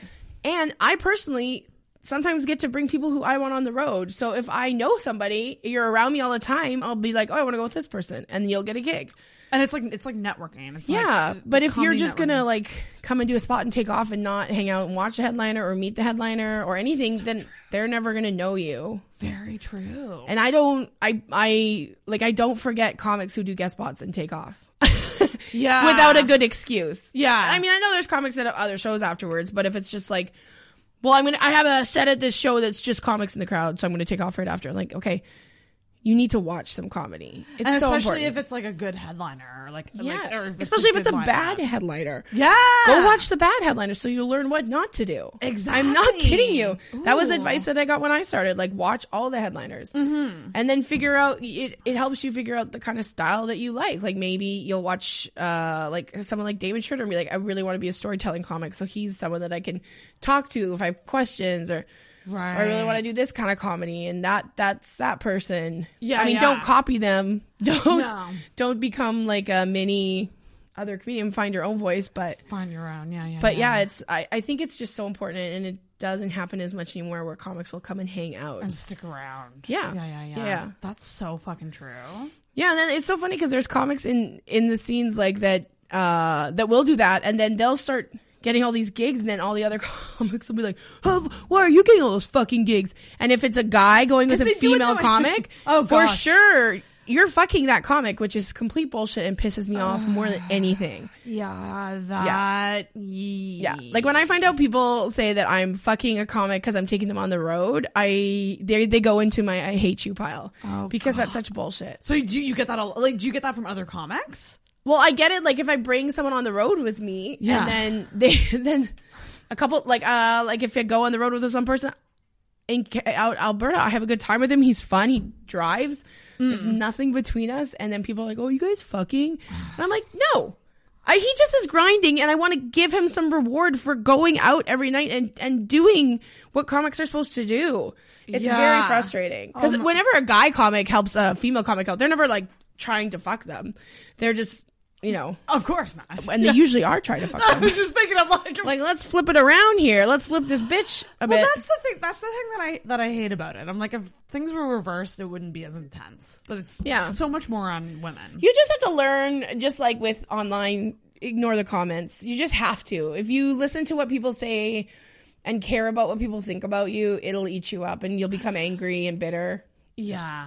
Like I was angry and bitter for a couple of years and now I'm just like, I just want to have fun again. I don't want to, I don't give a fuck if someone doesn't like me. It, that's their problem. And that's like like when I was watching your set, I was like, that's one thing about you that really stuck out to me is that you were truly like so comfortable up there. You really didn't like you didn't care like in a good way. Didn't care because Yeah. like people could like yell things and you would just be like, oh fuck off. Yeah, like, you know I what mean? don't like you're care. that type, and I love that. If you don't like me, get up and leave. You don't have to. You don't have to tell the world that you hate what I have to say. You have free will. You can get up and leave and uh, not get your money back because that's what a pussy does. but uh, did it take you a while to get there in comedy? To get, Oh, yeah, it to takes- get that like courage. it takes a long time to be comfortable on stage. I think Yeah. when I first started to get really comfortable, I stopped writing set lists. I don't write set lists anymore. Oh, really? It's all up here. Yeah, but like I just don't Like I, I like that feeling of I don't know what I'm gonna do, and I have like certain like I have stress me out so much. I have a certain flow. Like I know what Mm. orders of jokes, but I can I can switch gears easily. Like if somebody Right. from the crowd, if we do some crowd work in it and something hits from a joke that I haven't done in years, but I can remember it, then you'll then I can do that a lot easier. But yeah, it is it is a comfort level. It is like just this thing of being up there and and not giving a shit and being unapologetic. Thank you, and and that's what I that's what I adore about you. Yeah. it's it's Com- I love seeing like I like those are the comics, those are the especially female comics that Yeah. I'm drawn to because it's it's it's harder. It's, Comics it should never apologize, even if they make a joke in no. bad taste and it's a mistake. Yeah. uh, you don't have to. uh, Like, I hate this apology, um, apology sort of society. Sorry to offend. So sorry to offend. But it's So like, offended. so somebody will make a mistake, then they'll go online and they'll say, "I'm sorry," blah blah blah, and people will still be like, "It's not good enough. It's not good enough." It's like, well, then sorry, I don't know what to do Yeah. for you. That was like I'm a human being. I make mistakes. during one of your sets. You you pointed at the sign. You're like, we're at a comedy show. Mm. Like, yeah, I really liked that because I was like, it's That's so a very true. hacky line, but yeah. I, I, I love that though because I do think that there's a certain type of person that just won't get. Well, some people the do atmosphere need of a comedy show. Some people do need to be reminded because, like, sometimes I'll like what I always do is if people aren't laughing, I'm like, "What is wrong with you?" Because I know these are good jokes. Yeah. There's something. This is you guys, not me. What the Oh. fuck is wrong with you? Like, you, I need you guys to laugh. I need Yeah. you. You're, you. You paid money to laugh. Laugh. laugh, laugh now, please. And it's just like you just have to have that. You have to be like, yeah. Mm-hmm. I mean, you do have to be comfortable, but it's like it takes a really long time. especially with comedy that is more um kind of diving into like you know the dirty things Yeah, yeah, people yeah. and like like come on let's be honest we all fucking thought this Yeah. just just for one second get out of your you know stuffy persona and just laugh Yeah. laugh about this these things that we all go through Yeah. you know like like and that's what i love about it. and even if you don't agree with what I'm saying, well, that's part of comedy is to Yeah. go and see if I can make what you think is not funny funny. exactly Like, wait, maybe I'll be able to make this funny. Like, I had a woman come up to me. She goes, "I can't believe I was laughing at some of that stuff because I don't agree with it, but it was really funny." I'm like, "See, if you listen." Yeah you gotta be open-minded Yeah, it's like the people that read the the title of an article on Facebook and then just share, Share it, it. without reading the article. It's like that's that's what people who complain at comedy show. That's their problem. They'll Oh, hear yeah. a word that they don't like or a situation they don't like, and they'll just be like, "No, I'm not going to like this joke at all." So, oh my gosh! But I had a comic early on tell me because I was like, "Oh, it, I I was filthy gross," and not in a funny way. like it was bad jokes. Like they were not funny. But um, when I I did a contest and he the critique he gave me was if you're gonna tell jokes like that, you need to grow some balls, which is sort of like a shitty thing for a guy to say. But he the what he meant was like you know you have he's like be unapologetic. You can't tell a joke about cum and then say I'm sorry. Was that okay? You just have to tell right it and just be confident in how you're telling it. you gotta go you gotta go all in yeah. you gotta you almost you just gotta go with your gloves on kind of Yeah, you just can't you that, can't yeah. Apologize for, for who you are and what you're talking about. And yeah, you're gonna make mistakes. You're gonna tell a joke that doesn't work, or you're gonna tell a joke that people are like, whoa, and you're gonna be like, whoa, I can't believe I just said that. That's rude. Consent has become such a like important thing. And women have to ask for it, and men have to ask for it. It's like so it can't just be. It's not just men that don't ask for consent. There's plenty of women out there that are too aggressive sexually, or so you got to ask for what you want. Well, that's what I always because I, ah, another thing that comes up on this show a lot is ass eating and butt stuff, and I I'm always not. like hear stories of like men like, oh, she just stuck a finger in there, and I'm like, Yeah, I don't like that. I don't like when I hear those stories. I don't like that either because I wouldn't want a guy to just stick a finger up there. Absolutely not. If so, if a guy was like, "Could you put your finger in my ass?" I would say absolutely no. But some girls would be like, "Yeah, let me do it. Let me go in there." exactly. But yeah, no, I I just decided to put my finger in his ass. Like, no, that's not cool. That's absolutely not. it's, it's never been in my mind in a casual hookup or Yeah. like a new hookup or like maybe it's like the first time or first couple Yeah. times with a boyfriend where I've been like, "Mm, I think I'll just do that. Like I feel like that's something that comes with more time. Or if you're doing talking, it and you say, "Do you like that?" and they say no, that's when you stop. or you like you hover the area. Yeah. And you say, "Do you like that? You want me to go further?" Like it's stuff like that uh, that you the butt do. is a very delicate place and Oh it's God, become like ever. i have a joke about how much butt stuff like younger people talk eating ass like so common. that's not a thing in my like i just It's weird. It's kind of odd. Me either, though. But it's become like it's become a thing. Like there's lots of people that talk about eating ass all the time, and I'm and I'm just horrified by it. But that's me being old, and Yeah. maybe it's a great time. But I personally think I wouldn't put my tongue where poo comes out. I would be open to. I've never done anything but related. Ever? by the way. Na- no- Not even as a birthday gift. Nothing has been in here, and I've never put. So like, na- like I'm I'm clean slate. Okay. totally. Do, but I'm open to it. Is the thing. I've done butt I'm stuff open to before. it. I'm definitely drunk. I That's the sound clip. yeah, I think that's a that good one. That sums up my podcast Yeah. right there. Someone says something very revealing, and then goes, Okay, I'm drunk. Okay. No, I have done butt stuff before. I don't think I've ever enjoyed it that much. I've Did you never. do it all, like multiple times with the same person. No, I've always just been like, okay, you can try it. Then I'm like, and then they do, and then you're like, it's like falling into cold water. You know- That's what having a dick put in your ass feels like. Oh! Do you know that feeling? Like I one time I was in Jasper, Alberta, and like we were we were on this we were on this creek that was glacier water, but it was like middle of summer. It was like 28 degrees outside, and we were on rocks. And I went to cross the creek to get to another rock, and I slipped and I fell and I went under the water, and I was just like, like I. Like it, it, it's like a shock. It's That's what anal sex feels like. It Well, feels I- like falling in cold water. I don't, and it, to, some women, I have a friend that only likes anal sex. I'm like, you're nuts, but okay. I can see how people would enjoy it because I kind of started thinking about it differently. I'm like, okay, I understand. Like it's pressure on because like the clit is huge. Like Yeah. it's a huge internal thing. So I can see how like if it was like hitting the right areas, maybe it would like feel better. I can understand putting a butt plug in and getting fucked still like in your vagina. Yeah. that might feel good. I think that, but, just butt, I don't know. But do girl like do girls like have like the prostate? Like I get boys, their prostates in there. Yeah, I get it, see, I don't know. See, but I, think don't understand like, what the benefit of a of a, of a vagina butt. It must just be angle. I don't really know. It's, it's, I love how we're just like we don't understand. I don't. I Where's don't. Sue Johanson? And I'm sure I'm gonna get it like person. like people will say I'm kink shaming. But no, no, we're not doing. I am not shaming. I'm I personally am not a fan of it. and it's and I'm personally um I would never eat. I would never do that, but I'm open to it. But like I, it's it's not. And it's what do a you- big deal to me? if- And what kind doesn't of what kind of wine do you pair with ass? like, is it a red? Is it a white? I don't. I want to go into a liquor store. and Just go- someone. Let's find a sommelier to ask. What kind of wine do you pair with ass? If I'm planning on eating my boyfriend's ass tonight, what kind of wine should I drink? Yeah. What will bring out the most? Oh my god! Well, that's the thing. I'm like, do you like kiss after? Do you brush your teeth after? Well, I can I tell know- you something. If you fuck a girl's ass, do not put it in her vagina after because Fuck that's very dangerous. Oh, I would just instantly get. I would. It would be instant yeast. yeah, and I'm not a ass to mouth thing. That's fucking Yeah, weird. no. It took me a while to even be down to vag to mouth. Oh, I don't mind I, that. That's I fine. used to hate it Yeah, yeah. when I was really young, but now I don't care. Yeah, because when you're young, you're like, ah, things are gross. Why would I want to taste myself? yeah, yeah, yeah. And then you get older and you like hook up with some men that are actually good at what they do, and then you're like, oh, it's I taste real good. yeah, it really ain't bad. It really doesn't taste like my. Well, I mean, I don't know.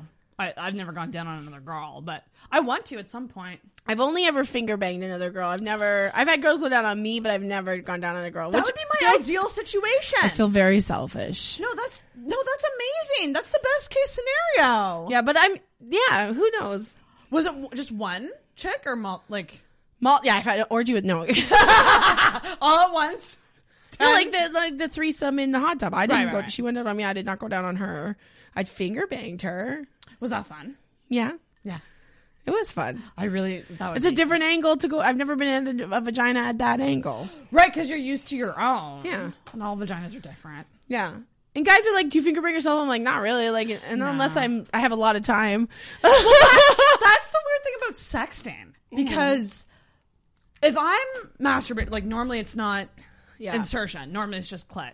Nor- most times, but like if I'm sexting with a guy, they're always just like put your fingers inside you. I'm like, okay, Okay, I'm gonna be bored for the next thirty seconds. and I'll always just like do it or like say I'm doing it. Okay, do big it. guy, whatever you want. Do you want me to come or not? That's why, girls, you save one picture of yourself finger banging yourself and just send that every oh time. Oh my God. And you're out. I've sent like topless pictures. I'm not a fan of sending the vagina picture. Ooh, it's. I feel like I've mastered it. You have sent your vagina to people? Yeah. I feel like so I every time I take a topless picture, not any I don't do this anymore, but when I was single, I would I when I was do you remember when Tinder had moments? Like it was like Yes! stories? I used to put like topless pictures of me up on Tinder. Really? Because I was angry and I was just like, I don't fucking care about Yeah, it. yeah. Yeah. But every time I put one up, I'm like, no, if that got out, I'd be okay with it because I look good. I never, no woman is ever gonna put like a picture of her naked, like, No, we've. It's like selfies. We've taken at least twenty. what angle do you take a picture of your vagina at that that's the best? Okay, so okay. Hmm. So I've determined for me personally, I feel like my nails would identify me too much, so I I'm can't. I'm a pro at shower nudes. shower nude. Like you take your phone in the shower with you? Yeah. Now I used to have a life proof case, which made it waterproof, which is Not very handy. anymore. But now I've mastered the art of holding it kind of outside where the water is. But then you get the shot of the water on, like if it's a boob picture, it's like the water is like pouring down your boobs. Yeah. and it's always a kind of a diagonal with boobs, sort of like you're tilting one way like this. Yeah. That th- those are my favorite boob shots. And then you, you always gotta kind of squeeze them in a bit. You just gotta. But with vagina, the the best vagina pictures I've ever taken. This is I know I know it sounds wild, but a bent over one. Yeah. If you like put your leg up on like I love how I'm like trying to show how to do this on the like bathtub thingy. Yeah, yeah, yeah. And just bend over and poke it out and like get your phone down like this. Aren't you ever scared of falling and cracking your head open? Yeah. Be careful. Don't die taking a nudie. And up next is a clip from episode 116 with Robbie Vino. This was a very surprising episode for me. Uh, Robbie is someone who I guess doesn't normally like to open up, but I was actually really surprised with the conversation that we had and how insightful it was. Uh, I really enjoyed this one. We talk a lot about confidence and insecurities and getting in our own heads. So, do you consider yourself an alpha male? I can be. Okay. In your mind, I don't like to go and be an alpha male, but if the situation needs an alpha male, I can play the role of an alpha male. Okay, interesting. Do you know what I mean? Oh, so you're kind of like a shapeshifter. But like, what do you think your natural state is? Because because I think that there's this like image of an alpha male, and I Yeah. don't think that that's what an alpha male really is. Mm. You know, There's there's lots of studies about it, like saying that there's no such thing as beta and alpha male, and that's just like a well, I just think like confidence has an air. And, Yeah. and, and if you're confident, um, I think it, alpha it doesn't ma- necessarily mean like you're the loudest, most yeah. That's, biggest that's person, exactly what I mean. know? There's a difference between being a cockhole Oh yeah, and, being confident. an alpha male. Alpha male, Yeah, yeah, no, but like I would be an alpha male. if you need me to, if you need me to, I'll fuck shit up if you need me to. See, I used to think I was alpha female, and then I was like, nah, I'm not. No, you're you're. He doesn't even know me that well, and he's like, no, you beta as shit. I didn't even say you're beta as shit. I'm just saying, like alpha. If you think you're an alpha female, You're you not. Are That's not I an actually, alpha female. I actually do agree with that, but I actually fully admit you, that you I'm are, not You right are now. hanging around with a bunch of weak bitches that just let you walk over them because maybe you have some sort of arrogance of being hot. I think the You're- only- like I find most guys let a pretty girl run right over them. Ooh. Hmm. I don't get that. From what? Well, I, I, well, I mean, like I've, I've talked about this a lot on the show, like the crazy hot scale, like how that's a thing. No, I'm very I don't even aware think of. crazy hot. Like it doesn't even like because ugly girls can pull it off. Yeah, I guess. But I'm just very aware of where I land on that scale, which is I don't get by just on looks.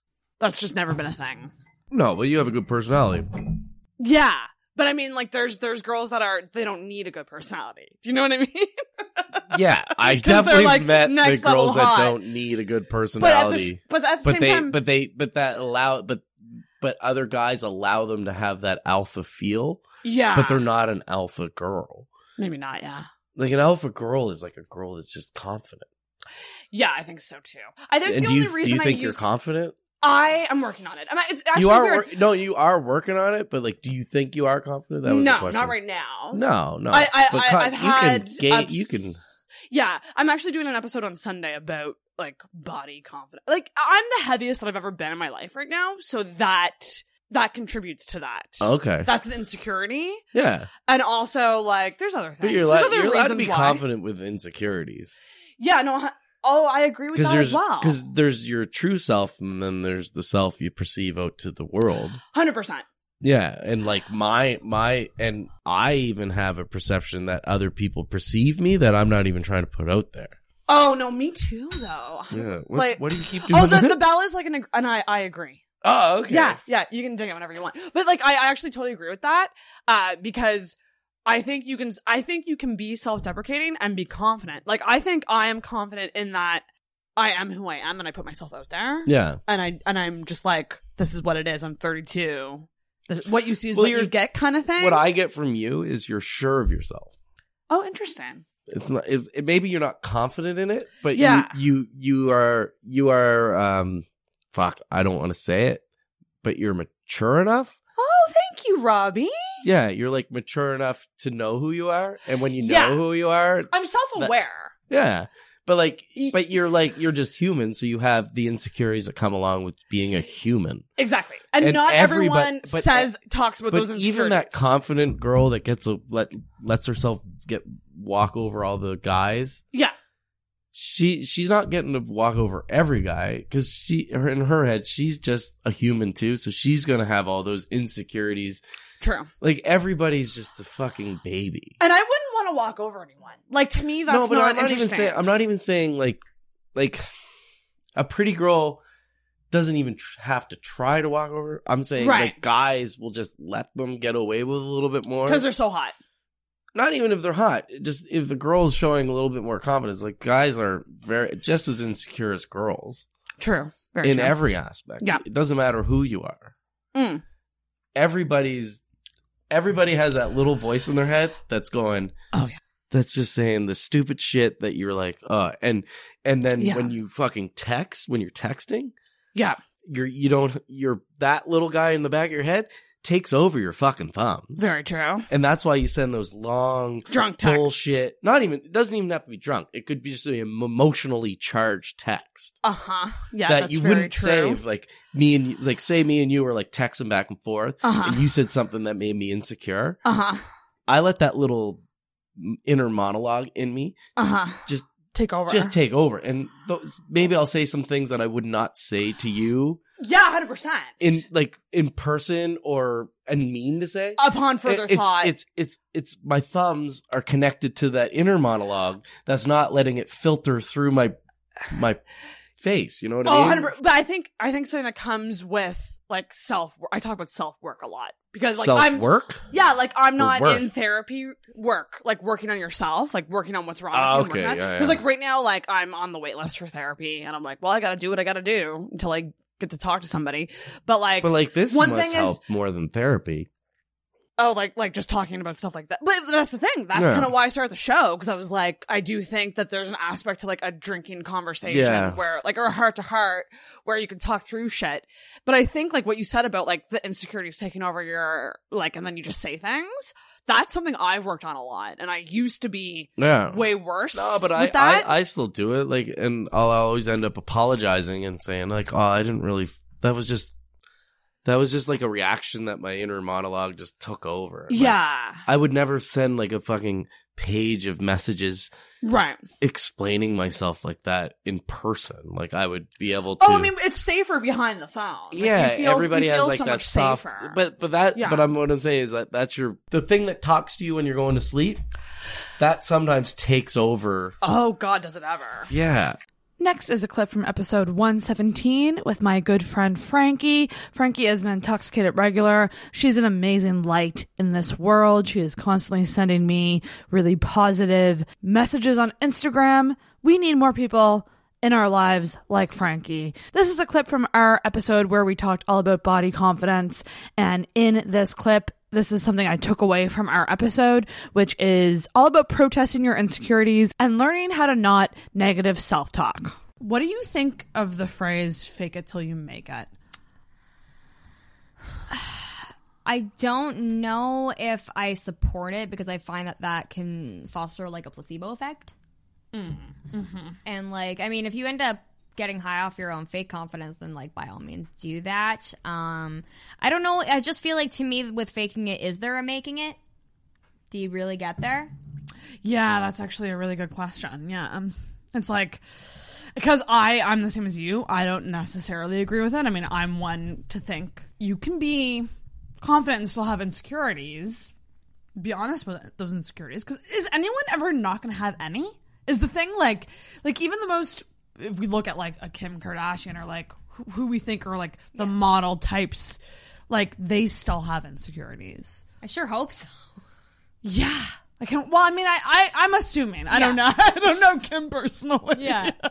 but do you know what I mean? Like, I and I think that too. And I think that if you're faking it all the time, like it's gonna shine through eventually that it's not genuine. Yeah, I feel like that would have the burnout factor. Yeah. Because like it's basically pretending you're all right when you're not. When you're not. Yeah, exactly. But then if you speak so openly about not being all right, it has like the opposite. It ha- also has a negative effect. So I don't really Yeah. know where the happy medium is. I read this thing fairly recently that I've been like kind of trying, mostly because like anytime hmm. anyone gives me a tip for like handling any kind of like mental stress or disorderly conduct going on up there, Mm. uh, I kind of take it with a grain of salt. And I'm like, oh, of course that would work, kind of thing. Um, but I recently read that sometimes it can be helpful to give your negative thoughts like their own um, persona, like personify Ooh. them, like give them a name. Like, give your negative thoughts a name, and every single time you're thinking something bad about yourself, just shut the fuck up, Bianca. Who the fuck are you to talk about me like that, fucking cunt? Yeah, because well, actually, that's actually a great point. Because one thing that um I've uh, I listened to a lot of like self helpy podcasts and stuff. Yeah, yeah, yeah. But one thing was talking about. Oh, I just lost the thought. Negative persona. Oh yeah, like you would never if you ever think about like how you're self talking to yourself. Picture it being a friend of yours. Like, Yeah. you would never say that to. I would never say that to you. Yeah. or like a friend that I really care about. Like. Yeah. So why are you saying it to yourself that way? Yeah, that's exactly yeah. Or it's just like yeah, kind of the logic of it was is you know what if what if Bianca was saying that about Sarah? Would you let Bianca say that? Fuck no, I wouldn't. So Yeah. fuck you, Bianca. You're, you're done. Love that. Is Bianca your your persona's yes, name? Yes, absolutely, and it's hundred percent because Bianca is the name of Mariah's anti Mariah in the Heartbreaker video. Oh my god! I was thinking of isn't that the name of the chick from Ten Things I Hate About You? Or, Oh, am I- I, or maybe I'm wrong. Maybe I have not seen that movie recently enough. That's so funny, Bianca. I wonder what mine would be. But yeah, no, when it. Mariah beats up Mariah in the bathroom at the movie about Mariah starring I Mariah. love the Heartbreaker video. That's a classic. Yeah. Holy shit. And then one of the other things too, like speaking of Mariah Carey, like in this article was talking about um think of your role models. Like like when you are having moments of like that you're not feeling confident or low self esteem or whatever that is, like think of them. And I'm like, yeah, I, I guess because like, I I always picture female comedians like Right. like Sarah Silverman, Chelsea Handler, Whitney Cummings, like these fucking ballsy, funny women. Yeah. You know, and like I think of them, I'm like, look how ballsy and smart and funny they are. And like I just want to embrace that side of me. Yeah. And and not focus so much on the physical kind of thing. So like you do you look up to Mariah Carey? Oh, She- absolutely. She's she's your girl. Um, I mean, like, yeah. Besides the fact that I'm completely enamored with her, um, I think about the fact that, like, you know, She's like in the mid '90s, um, at the height of like her like climb to fame, like she was in a really abusive relationship, uh, who happened to be the head of her record label. um, yeah, but that's yeah, no, he was super like sexually oppressive. He wouldn't let her leave the house. He made her wear turtlenecks and trench coats. So when the Honey video came out, and she literally does that like jump into the pool and she takes off her clothes I and she's swimming. That's no, seriously, it's it's a full on like it's been said that the whole thing is a metaphor for her leaving him, and like that's the first time she showed cleavage. She wore a crop top, like she did choreography with all these dudes grabbing all up on her. She She fully free. she fully embraced sexuality. Oh my god! And like honestly, finding your sexy side is like one of the the biggest things I think that has helped me. Masturbation has been one of the biggest things that's helped me. Oh, big time. Oh, I feel that. And that's also that can also be up and down. But I think Oh yeah, like I've gone through phases where like I could be laying there forever and nothing's going to happen. And like sometimes I just don't want to. Sometimes I'm not into me. Sometimes I don't want to fuck then me. And other fair. times I'm like, I want to fuck the shit out of me. right? Right? Sometimes I am like those uh, nights. sometimes I'm like driving home. I'm like, oh yeah, I got that bitch on the charger. but that's but that's the thing too. I think I think that like when like you and I can talk about this candidly, but like some women can't. They get embarrassed and they still get like shy about it. And I'm like, we got we got to really start. Like that's why I love this new era of Miley Cyrus because she is so just like pussy. I love my pussy and like like like she's just so she doesn't give a fuck. Yeah. she does not give a fuck. And like I don't know, listening to her new music, it's kind of like my Mariah right now. Like it's Yeah, you're having that moment. It's just tapping me into this side of me that wants to stop giving fucks. Yeah. Because innately, I give way too many fucks. I feel that wholeheartedly. Yeah, I give way too much. Like, I, I just care way too much about what people That's think. that's a water sign problem. Oh, it's so true. I'm water dominant. so- Oh God, that's. I feel like that's a whole other podcast. Yeah. like going into our birth charts. Oh, Like- buddy. And up next is a clip from episode 121 with Chris Halef. I nabbed a clip from this episode where we're talking about sort of the mentality of a comedian when they are done a set and just sort of the idea of always wanting to be better and never really fully accepting that you did a good job. This is something that comes up a lot on the show. It is something that I've noticed a lot interviewing a lot of comedians. And also in this clip, we talk about the idea of dealing with various types of crowds. there, like if I accomplish something, I oh there's always like fuck like but I should have done this. I should do more. Like I think who was it? Somebody said it might have been Cannon. Uh, shout out Cannon. Hey, Cannon! I tried to get Cannon on the podcast, and Yeah, he moved away so I randomly. yeah, it's in Toronto. I missed that guy, but uh, I think it might have been him. He said uh, it was a. I don't know. if He meant it as a compliment, but I took it as a compliment. Where he was like, uh, he said something to the extent of like, I react the same way when I get off stage, uh, like when I have a good set or a bad set. Like if I had a, a good set. I will react the exact same way getting off stage as I would when I had a bad set because I walk off stage every time. Like I would walk off stage and be like, ah. somebody would be like, Ken would be like, good job, and I'd be like, oh, I fucked up, and like I'm the, like because I don't, I don't know, I don't I don't get satisfied that easily. Actually, and it kind of sucks. This has come up before. I forget who it was. It might have been Tra- I think I might have talked about it with Travis, but Travis is also someone I feel like who, um, uh, he can kill. Yes. but he can. He still finds things that he can improve on, And that's And and, think that's what that's- makes him great. That's a good skill. I think that's good Yeah. because you're going to be constantly aiming to be better. Yeah. And um, geez, Louise, whew, and that that's what makes me so Yeah. nervous about. Like I, I gotta say, like just you know, having gone to to Mike's for almost a solid year now, like I'm still just so nervous to get up. Well, you're also talking about Travis Lindsay, who's like l- legitimately one of the best comics Yeah, in Canada. truly, Not truly. just here, just in Canada in general. So Yeah. like, and I, uh, like you know, he has very high standards for himself, and that's what makes him great. Like, you It's know, true. But like when you're an open mic, like I'm, I'm still an open micer or whatever. Like you know, I haven't been doing it long, so it's like you know, when you're at this level, like. You should be having more fun, but like you know, I am having fun. But at the same time, I'm also like I want to get better. I respect the art form that much, where I want to get better. And it's also not letting a bad show or a bomb or like, Yeah. you know what people call as bombing. Bombing, yep. um, Like that's interesting that he said that you have the same reaction, so it's neutral. It's not Yeah. totally bad or Yeah. totally good. Yeah. So even when you if you did bad, Mhm. you would just keep that level head. Yep. Yep. And look at it constructively and go, okay, what happened here? Was it the crowd? Yeah. Because uh, I'll be I try not to, but I try a not lot of times it's the crowd. Yeah, I, I will say like there's a couple of times where like like you can do like a a bit like that like works.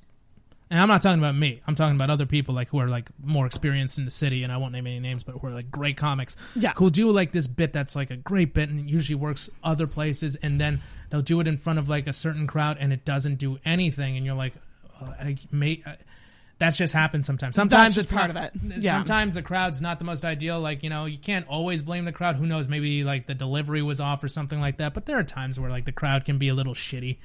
Like yeah. you know, High Life Social Club is kind of like that. And then sometimes, like you know, you'll see people get laughs on things where you're just like, really, you laughed at like Yeah, it's interesting. Because never even they'll come off stage. Even they'll come off stage and they'll be like, "Uh, I don't understand why they laughed at that part. Like you know, it's just the crowd, like stoner comedy or whatever. Uh, a lot of times it can be a really like you know tough like situation or whatever where it's just like either too stoned or like you know I don't know like the it's it's a lot of the regulars. I'm there every week, so if I go up, I have to do something new each time. Like they see me every week, so That's good though. it is good, but at the same time, sometimes you'll do something and you want to work on it.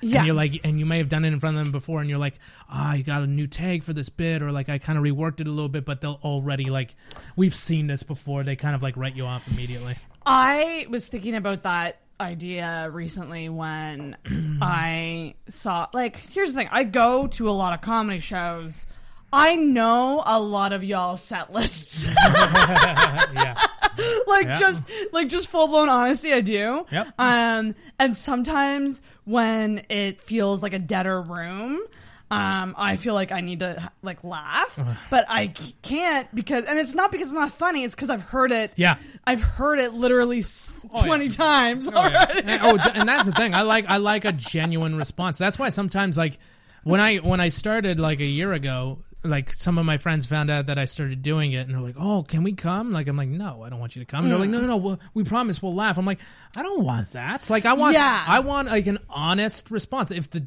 bit or the joke sucks." Let it bomb so I can like you know know whether or not it works. Like Yeah, know- don't fake laugh. Oh, and that's why to Don't this day I laugh. still don't invite. But sometimes I'll invite my little brother. I'll invite him to like a good show. Like I'll invite him to like Yucks or something like that, where it's like, okay, that's a fun crowd, and like you know, Yeah. I, I love bringing him out. But other friends, I'm like, nah, you guys can fuck off. Like he's family. I'll let him come anytime he wants. And that's like uh, that's something I always think about about like the idea of doing stand up for the first time. I'm like, if I if I ever do it, not telling a soul. Yeah. Not telling Oh, that's what I anyone. Not telling anyone. Yeah. And I'm doing it on a mic where it's only promoted a couple Oh, yeah. days beforehand. I think- not doing anyone. I thank God I didn't tell anybody when I first started because oh boy, that was bad. Up next is a clip from another episode that really stands out to me. This is from episode 122 with Chili. Now, this was an episode all about online sex work, and in this clip in particular, we talk about the idea of selling intimacy. Uh, Chili was such a great guest. This was a super informative episode, and in this clip as well, we also talk about the misconceptions of sex work. And what about family? Because you mentioned that your family all knows. So, Yeah. number one, that must feel good to just have it out there. Yes. Oh my god, yeah. Yeah. I mean, the moments leading up to um when I told them were quite stressful because I was living at home. I feel like guess what I've been doing in my room, mom and dad? well, I mean, that's basically what it came down to. Um Yeah. I think there was one night I came up and I was like they were like, "What were you doing all day? You were in your room all day. What were you doing?" I was like, "I made seven hundred dollars today." Don't even talk to me right now. I could start paying rent, motherfucker. Well, I mean, I think that's that's where they were going next. That's why I moved out. But Oh my gosh, that is so fucking funny. Yeah. seven hundred dollars in an afternoon. Um, Yeah. Yes, please. It's possible. It just depends on what you put into it, really. What you put into it, I I do see it very much so, and this is might be a weird comparison, but to content creation. Yeah, absolutely. f- for example, someone who starts like a YouTube channel and like maybe does one video like every Mm. three weeks, Yeah. versus someone who kind of makes it a part of their daily life to do it every day. It's like anything. The more you do it, the better you're going to get at it. Totally. And I and especially with online where it's you're you're you're making relationships with these people.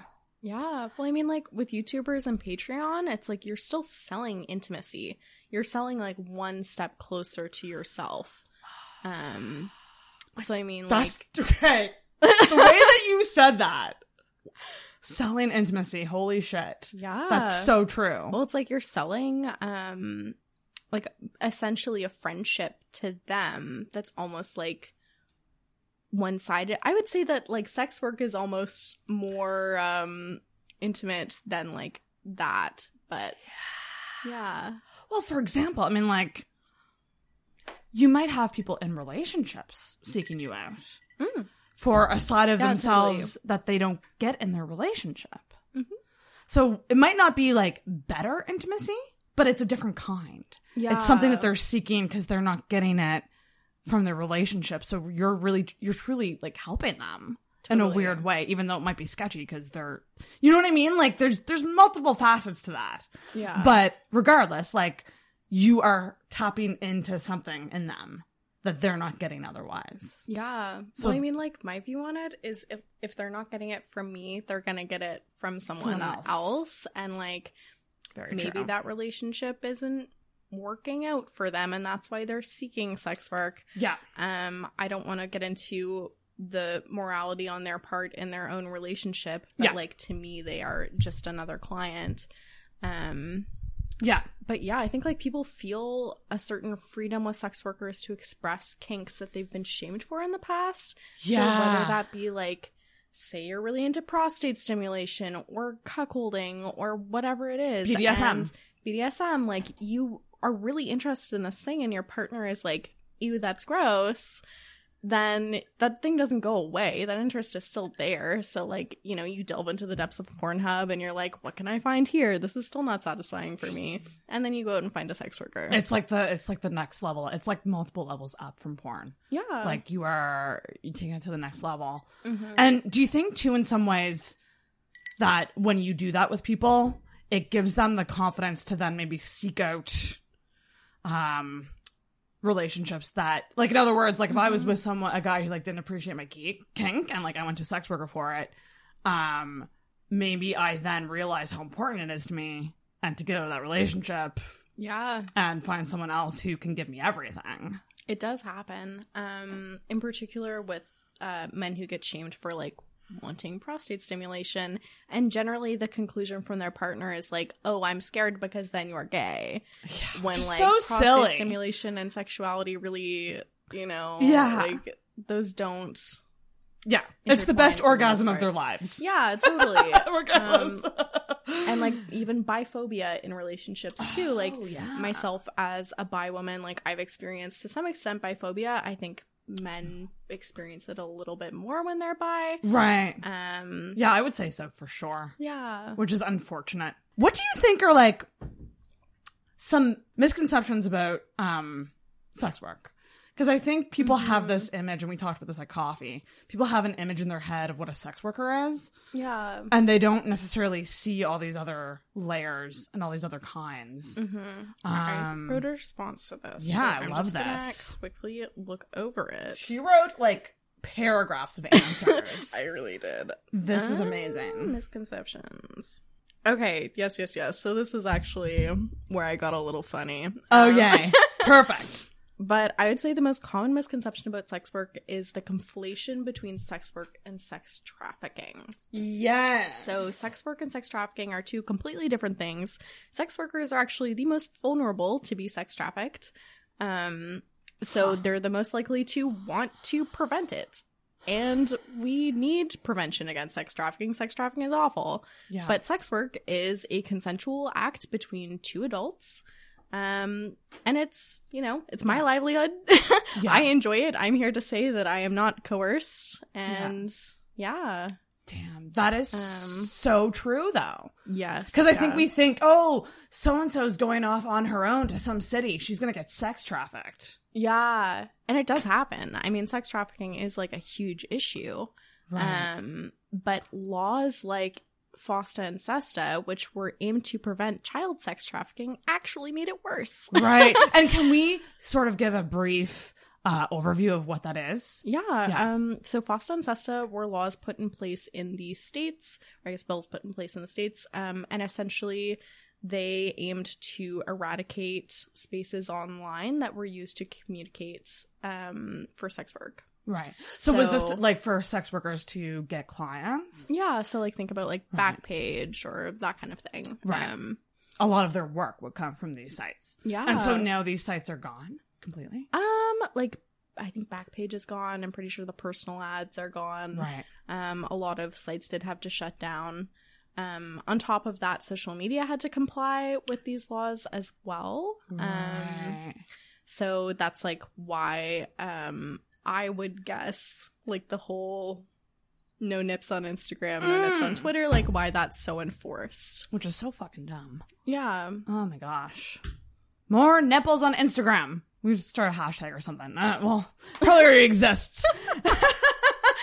uh, yeah, no, that's that's insane. And and so, what are some other? So the sex trafficking thing. What are, are there any Mhm. other misconceptions? Yes, yeah. Um, I think one that I saw on Twitter the other day by some conservative shithead was it was something along the lines of like, well, sex work isn't consensual. Sex work is just rape because you wouldn't do it if you weren't getting paid. I wouldn't work at fucking McDonald's if I wasn't getting paid. but like, here's the thing: like, I, I did. love that. I did used to work at McDonald's. None of us would work. Yeah, totally. For like less than ten dollars an hour. Yeah. And on my training week, there was another girl who was starting there as well. She was also training, and she was working the drive-through. And this guy came in. He had just gone through the drive-through, and she had apparently gotten his order wrong. He unwrapped a whole fucking cheeseburger and threw it at her. Oh my god! And in that thirty seconds, I mean, she must have only been paid like five cents. Ugh.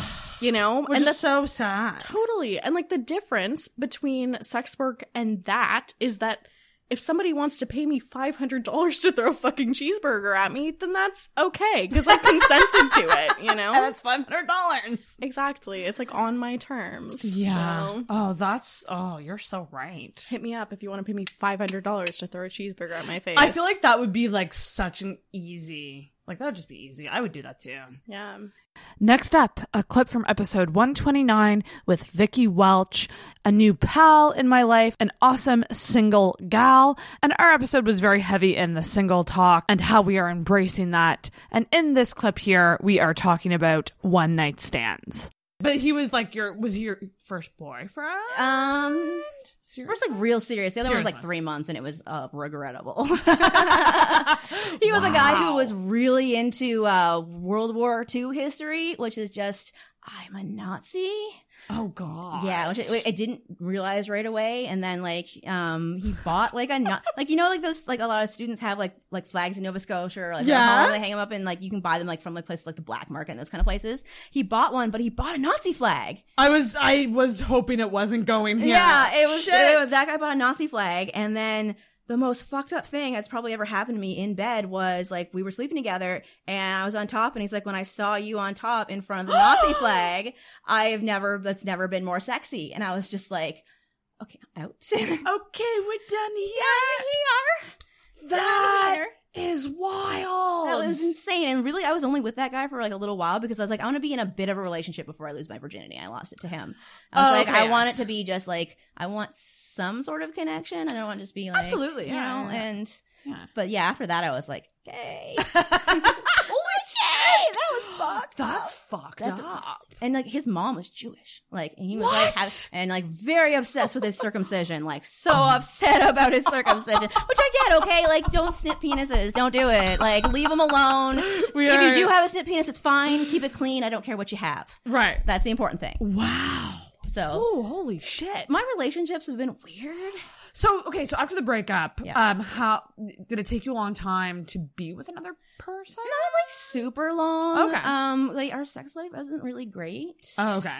So, um, like I went and like I, I wallowed and I did a little little bit, and then I actually ran into like somebody I'd met like years ago, and like we reconnected and just kind of had like he had just gone through a big breakup, so we kind of had like a fun friends like partner in crime kind of like Oh, fling. I like that. So it was like you know we would meet up and, and hang out a bit, and it was like like it wasn't really a relationship, but it was like consistent. Okay. Um, so I had like that was a good like starting point. Well, I did like one night stand first, like not like Mhm. first, but like it was a couple months. Mm, Like a true one night stand. yeah, like a true. It was my first one ever too. Like first on one night stand, picked up a guy at the ale house. Well, he picked up me, and um, you're dancing. And next thing I know, like mouths and butts and grabbing and all that. And I'm just like, all A fuck it, like- time. yeah. I'm just like, all right, let's get in the cab. Like you're cute enough.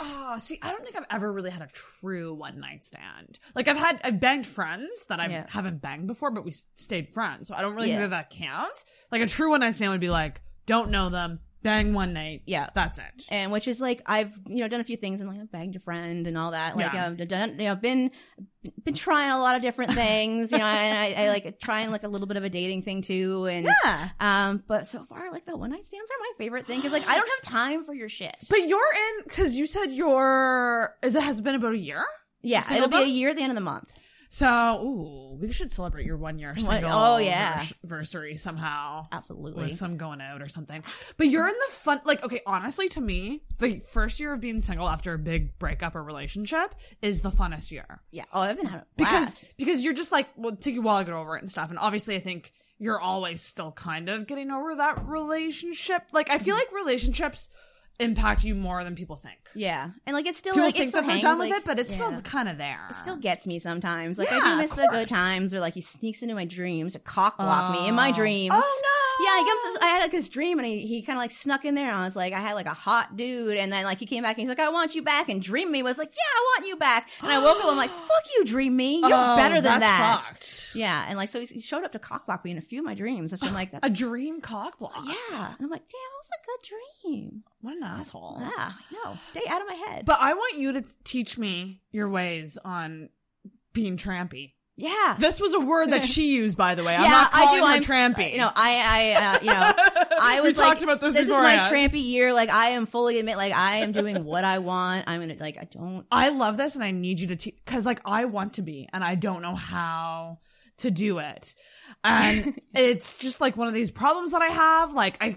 I might be like a little demisexual. Like I feel like I need a lot of connection to like Yeah. actually bang someone, but I don't want to do that anymore. I want to fucking bang. I'm 32. I need to be fucked more. Yeah. How do I do this? Um, What's the game plan? Go out and uh, like how do you how do you meet people? I don't. I, I just kind of just do. Like, uh, I mean, I've only had like Really? a couple. I just kind of like the, the last one I had, which is I, as I mentioned before this, that when you mentioned doing this podcast, was like, yeah, I got trampy last week. Like, Let's I hear about the trampiness. Yeah, so I was just like, we were at a bar and like it was somebody's birthday, and I had a bunch of drink, and like there was a band playing, and a couple people were dancing, and I was like, I'm gonna go dance. Like none of the guys wanted to dance, so they were watching my drink, and I'm dancing, and I just start dancing with this guy, and like okay, this was a dance. Was it a dance floor makeup? it wasn't really a dance. Like it wasn't. Yeah, it was just kind of like th- it, was quiet. It was Sniggly Wigglies, like on Thursdays where they do like the Legend of Goldblums and they Oh, play, okay. which is so much fun. I love going Yeah. there, and also 250 well shots. Ooh, that's fun. Um, the band's amazing. I love, but um, yeah, we were just like dancing and having fun. Like the, the, some girl was trying to teach like his friend to swing dance. I'm like, you don't know how to swing dance? So I was like teaching him like drunkenly how to swing dance, or like stumbling around, I have these giant heels on. I'm just like, were you drunk? Oh yeah. Oh yeah. Yeah, like not like out of control drunk. Like I, I know, Drunk like, enough, though, I know like my level. I know where to stop. Right. Um, yeah, we were just dancing and, and then like kissing, and then like I pulled this really like the night the bar was kind of closing out, and I just walked over and like tapped him on the shoulder. I'm like, "What are you doing next?" and he was like, "Nothing really. I think we're going somewhere, but like, do you want to do something?" I'm like, "Yep, let's So- get a cab." Okay, guys, up next is a clip from episode 132 with the very awesome and funny Scott Belford. This is from Scott's second episode of Intoxicated, and this is a great, entertaining story about his proposal to his now fiance. I, and I mean, she hates when I say this, but marriage means fuck all to me. I could care less about it. I'm getting married because it's what she wants to do, and like, it's not going to affect me at all either way. I, I mean, people say that that's crazy sometimes. They're like, of course it's going to change. I don't think it is. Like, we've been living No. together for six years, we've been dating for eight. I don't know how. What can fuck? what yeah, can- exactly. what can change that much? And maybe this is, you know, but I don't know. No, I think that that's a good sign. I think it's when it does change that you're probably in trouble. So I was just Yeah. kind of at the point where I was like, you know what? If it's going to make her that much happier, it's funny because one of the things that pushed me over the edge was fellow comedian Kirsten Finch, right? Oh, Uh, yes. uh, uh, uh, podcast uh, alumni, if you will. Yes. Um, I- I'll be having her back on too. intoxicated alumni. Yes. Uh, we had a talk where she was No like, way. yeah, and she was like, so what are what's holding you back? And I was just like, I don't know, like it's just like, and and then we were talking, and one of the things she said is like, you know, I was really in the same situation, really putting the pressure to my guy, and I was going crazy at times, and like, and I was like, so now that you're married, are you like it? it it's not even a big deal. She's like, no, I'm legitimately happier. I'm like, you're Really? legitimately happier. Interesting. And she was like, yes. And I was like, well, fuck. Then I guess maybe I should. Like, if you're legitimately happier after it's happened and it doesn't affect me at all, then why would I That's so fascinating. it? Right? That's really interesting. Because Right? it's like, is it just the reassurance of forever? I don't Maybe? know. It seems silly because like divorce is fifty percent. So like it, I don't know. I am But- with like I am so just like I don't really I used to be such that girl that was like I want to have a big wedding and I, Mhm. like and things have just changed drastically for me. I don't I'm with you on that. Yeah. I don't think it matters. But, but if I did find someone that I was dating for Yeah. an extended period of time, I think I would end up wanting it. I don't know what it is. Hey, no, of course. It's and, strange. It uh, must be a it must be a way in which we're socialized that women. I Yeah, I, I think it is. Of course. Yeah, It's that- been beaten. It's not just women. It's been beaten into men too. That like True. marriages. I mean, This is what you need to do. There's been a ladder set out of success with each rung, where you you graduate high school, you go to college, you find your mate, you get married, You get a nine buy to five a house, nine to five job. nine to five job. Yeah. You you have a kid. You, you know, like You it's, raise those it- kids, you it's die. there is like a ladder of success in life, kind of Yeah. set out as like the blueprint for Yeah. everyone, and it's not for everyone, No. but it's societally kind of what has been pressed onto us, Yeah. right? Yeah, So yeah, I, yeah, I yeah, yeah. totally get that way of thinking, and and you know what? If it again, like I said, if it makes her happier, so it's kind of funny because I bought the ring uh end of January, so literally like pretty quick after. Yeah, yeah, and yeah. I was going to Costa Rica with her at the beginning of March, and I was like, I'm gonna propose in Costa Rica, and the ring fucking didn't come. Oh, for fuck's sake! So I'm in. I and what I had done is I had arranged it to be because I ordered it uh, out of the place she wanted in New York.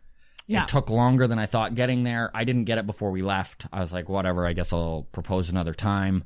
Right. Um, my buddy that I I'd given my buddy the and or I'd given the ring company my buddy's address Oh, so that it didn't come to me right Uh-huh. and tip her off. So Oh, God, that'd be he bad. sent me a text of um your ring the ring for Taylor is here blah blah blah right now in the text just above that I had sent him a list of names for my album that I had recorded at the time and so we were in Costa Rica. Oh, I was shit faced, and I I take I I'm like, can I get your opinion on some of these album names? So I I open up this text and I I put it to her, and she like so she's going over the names and then sees the text below.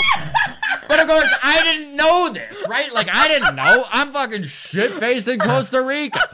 So, and which was funny because I remember her getting really weird after that, and I'm like, Did she react when she saw? When, like, was there a facial? yeah, reaction? she just she just like shut down all of a sudden. Oh my God, And I oh was God, like, oh I was God. so mad. I'm like, what the fuck? Like she can't even take time. We're on vacation. She can't take 30 seconds to give input on my comedy career. Like what the fuck? Right? like, especially I- an album name. That's a big deal. Right, that's what I thought. And then what I didn't know is that like she had just found out that I had just bought a ring for her to propose, Oh and like she was just like, so now she's losing her mind. She, of course, she's texting with her mom and stuff. All of this, all unbeknownst to me, right? Oh like obviously, I had no idea. So then when I did propose, like. She was all excited and stuff, and then she was like, "I can't help it. I gotta tell you, like I knew." And I was like, "You fucking knew." At least she waited until after. Yeah. Because nothing would have been worse than her going, "Oh, I know," before you did it. Oh God, I. Oh. I mean, Oh boy. Okay, guys, we're getting down to the grind here.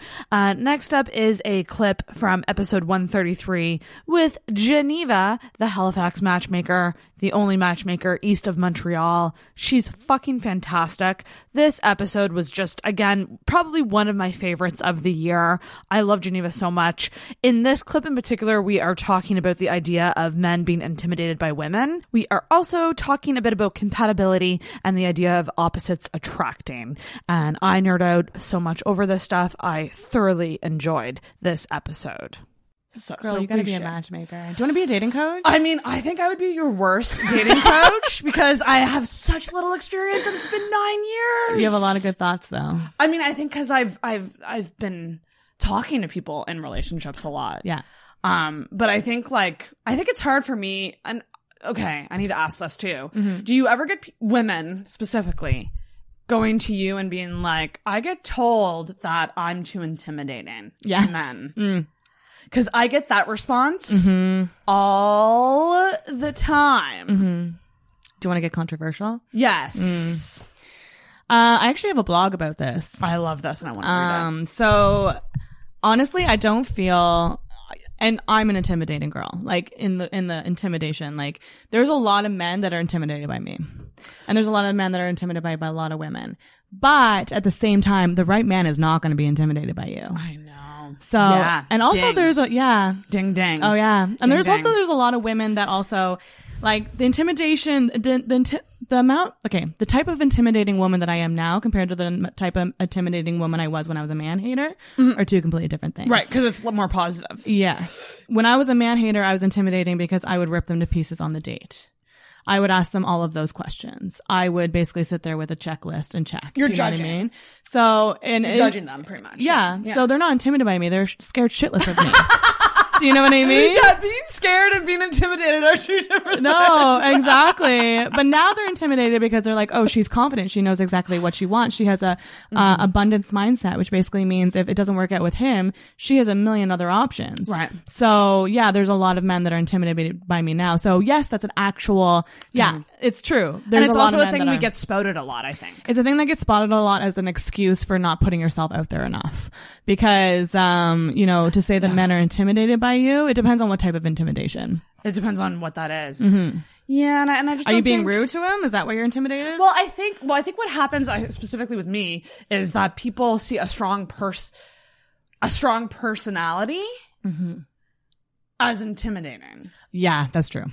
Just right, the, the right guy will not be intimidated by you. and that's what it is. And that's why we want to be intimidating. Yeah. As long as it's not rude or like over, you know. Yeah, you shouldn't be rude. No, like mean.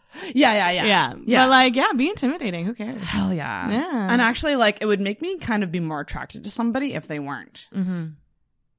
Oh yeah. Like, I don't want that means they can keep up with you. Yeah, that's I think, And that means all that they'll like you regardless of who you are. There's nothing worse than somebody who's like, okay, Sarah, like your Tone it boyfriend, down. tone it down. It's like, dude, love me for who I am. Yeah, I don't want someone to Don't tell me to tone me. it down. I want someone to like appreciate the fact that I am up here. Yeah. even if they're down here. I think like. So, what's your thoughts on like you know how they say like opposites attract, and Mm-hmm. you know sometimes like a more outgoing person might be better off with a more Yeah. introverted. Like, what are your thoughts on that? Generally speaking. Um, well, when I'm hooking people up, when I'm like matching people up, um, too similar is bad. Too so, yeah, yeah. Um, compatibility wise, uh, compatibility, they have to be similar. But, um, personality wise, if they're too similar, it's not too good. Like if they're both super quiet. Right. It's just gonna be a very, very quiet household. um, I can kind of agree that you need to actually have an outgoing person and an introverted person. Right. Um, Some balance. Cause I know that if I were to date an outgoing, cause I'm extremely extroverted, if I was to date an extrovert guy, it'd be a constant competition. I would never be happy.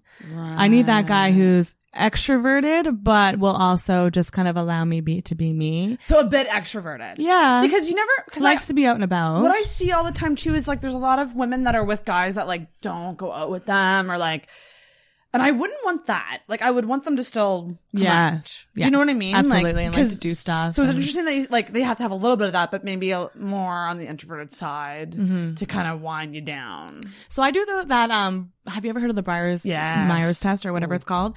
I do that. Oh, What are, what are you? Oh my gosh, I have it somewhere. I'm extroverted something something. I'm an ENFP, so that's extrovert. What's the N? Intuitive? Can we look it up? Extrovert, intuitive, uh, feeling, and perceiving. Oh, That's me. So you can actually do a test, and I do this for um like some main people. So I have different levels of matchmaking.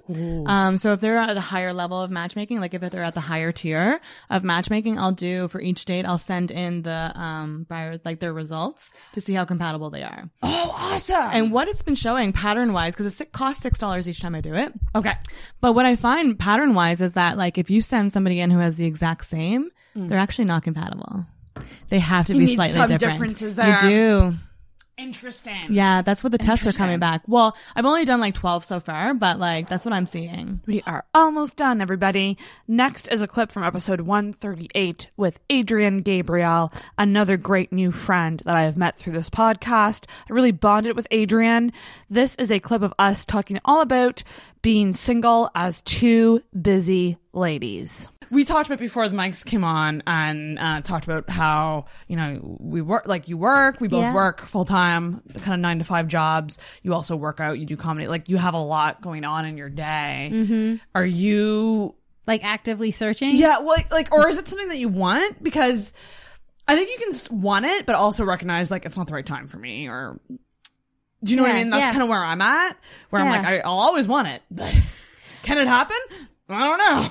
Yeah, I don't like. I I'm sure. I mean, I guess I'm I'm open to it, but um, like online dating and it's just I find it so gross. It is. and depressing Ugh. that um I gave up on that long ago. So I'm yeah, if it happens, it happens.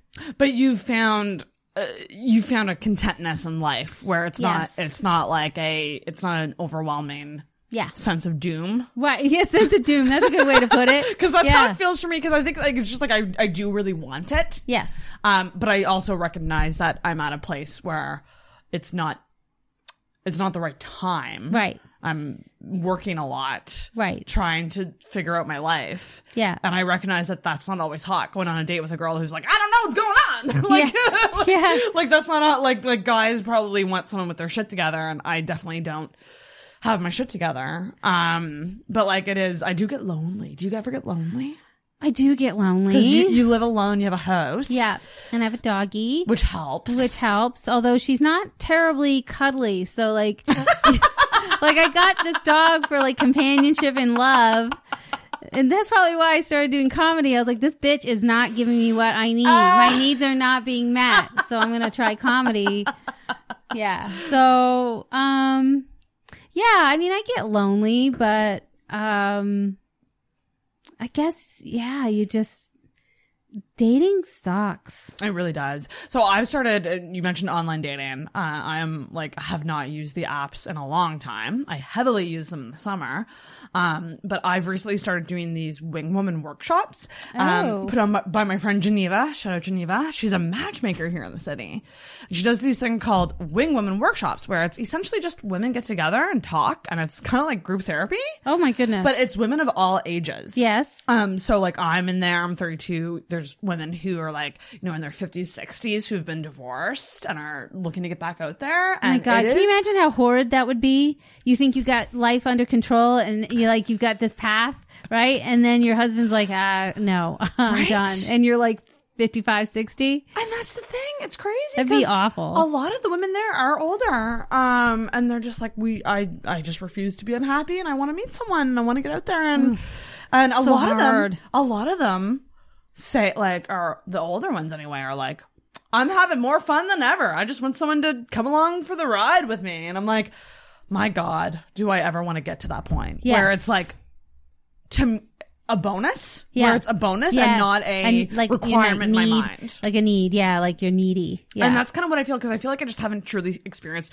Like, have you had a lot of boyfriends in your past? I have. Yeah. Yeah. Like long term or short term? Um, some long term, some short term, some buried in the backyard.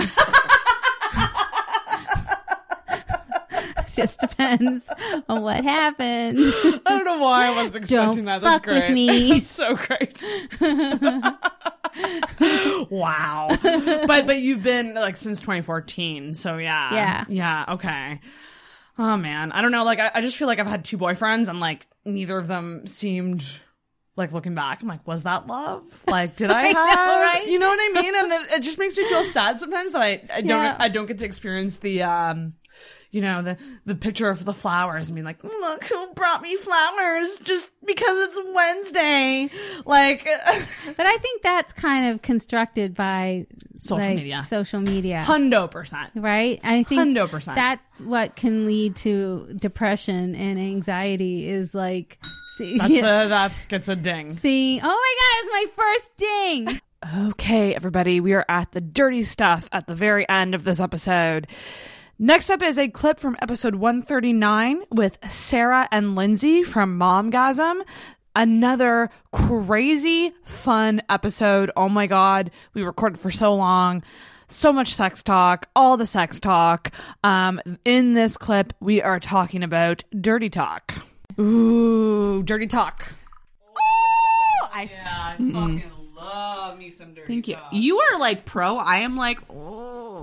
So again, and I forget who it was because, um, You've listened to a lot today. There, I've listened to a lot today, but there is an aspect of listening to two female podcasters where I'm like, who's talking?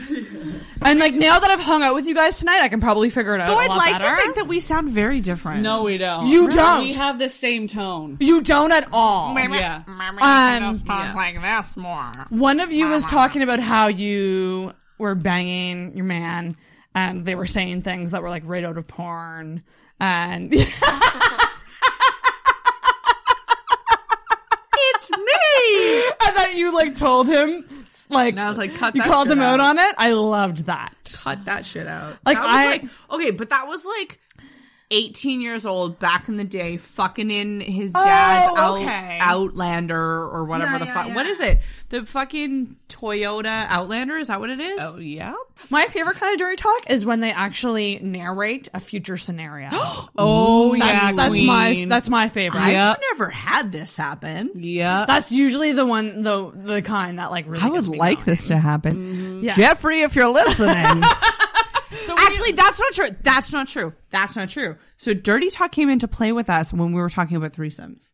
Ooh, that's in here too. Yeah. What are our thoughts on threesomes? So we've been talking about threesomes extensively lately, where we're very interested about getting an attractive male Ooh, Devil's Three Way into the picture, uh, who is very interested in giving pleasure. So somebody who I'm like actively like pr- prospecting people on your podcast at this point. Uh, Message us. Message us, please. So we're looking for somebody who is hungry to give pleasure, who doesn't necessarily need penetration, and is like really turned on by being with a couple. By being with a couple, and also like. So my partner is really turned on by giving pleasure. Like that's Yeah. his biggest turn on. So it's Yeah. like the more I'm Lucky girl. into- oh my god, it's amazing. It's amazing. so the more that I'm turned on, the more he's turned on, and it's it's oh my god. So ideally, we would like somebody like that because we're trying to find somebody who I'm not ready for penetration yet from another person. He's not ready for penetration yet with Mm. another person, but we're very interested in like bringing more energy into the bedroom in a way that feels safe for us. That's amazing. It's not off the table completely, but it's one of those things where we're like, we are gonna need to work Baby our way steps. up Baby to that. steps. Yes. But the idea of like somebody sucking on my tits while I'm getting fucked, or like, like, like any Yeah. scenario, or like making out with somebody else while my partner's fucking me, or like somebody Mhm. licking my clit or touching my clit while somebody else is That fucking me. Like, would be like that to me is just like just where you don't have to do anything. Where I You're just get to be like- worshipped. What that would be like? That's the ultimate Yeah. goal, Yeah. right? I'm like two Yeah. two boys, three Two boys, boys. four boys. Let's See, go. I'm a All two boys. girls, one boy. See, I think I would want my first threesome to be with another woman, Mm-hmm. but I would want to experience the two men. So what's interesting is dirty talk was a big like no no for us for a long time because I was like, stop quoting porn. It's weird. like, do you like when my cock is inside you? so original. Take my cock deeper. I won't lie, that kind of does it for me too. does not. It it does it does not for me. Yeah, I'm not. I, I like that. That be, that being said, Maybe for Sarah thing. yeah. Oh, Sarah's everywhere. I like to take the cock deep, deeper. Do you want the cock deeper? Oh. Okay, wait. Do you prefer cock or dick?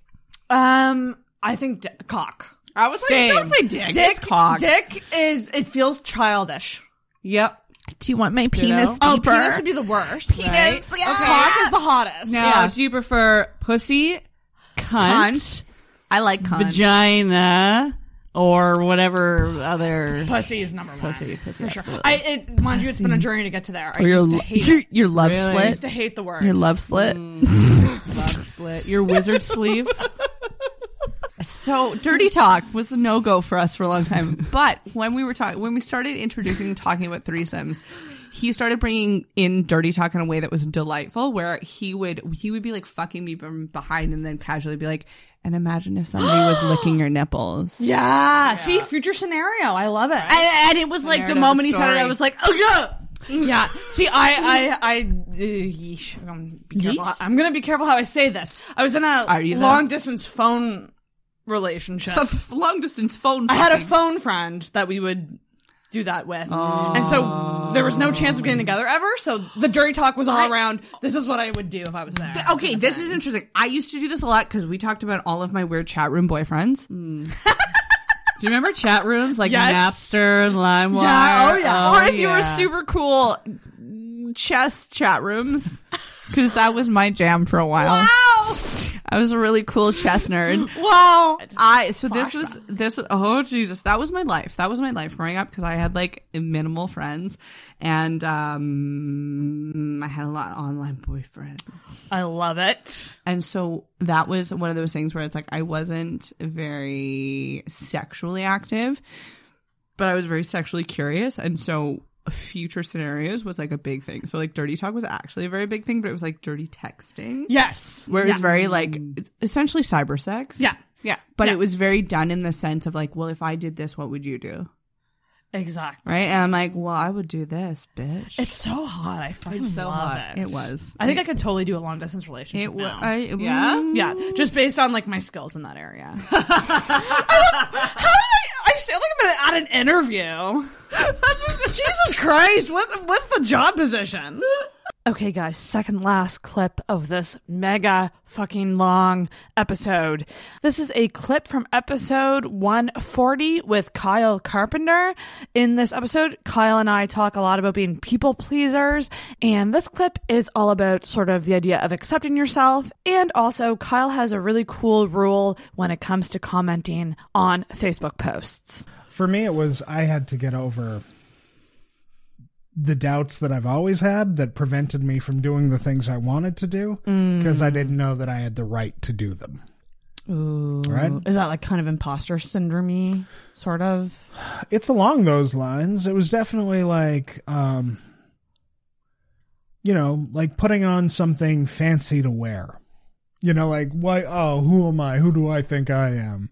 That kind of Yeah, yeah. that kind of thing. And I realized at some point that is not helpful for me. The, Oh, God, the no. fear of being that guy Yeah, yeah, yeah. kept me from doing anything I really wanted to do.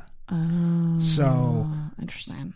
uh, what was more helpful for me was to start extending, again, coming from being a serious young man who's like, well, if it's not real art, then what are you really fucking doing?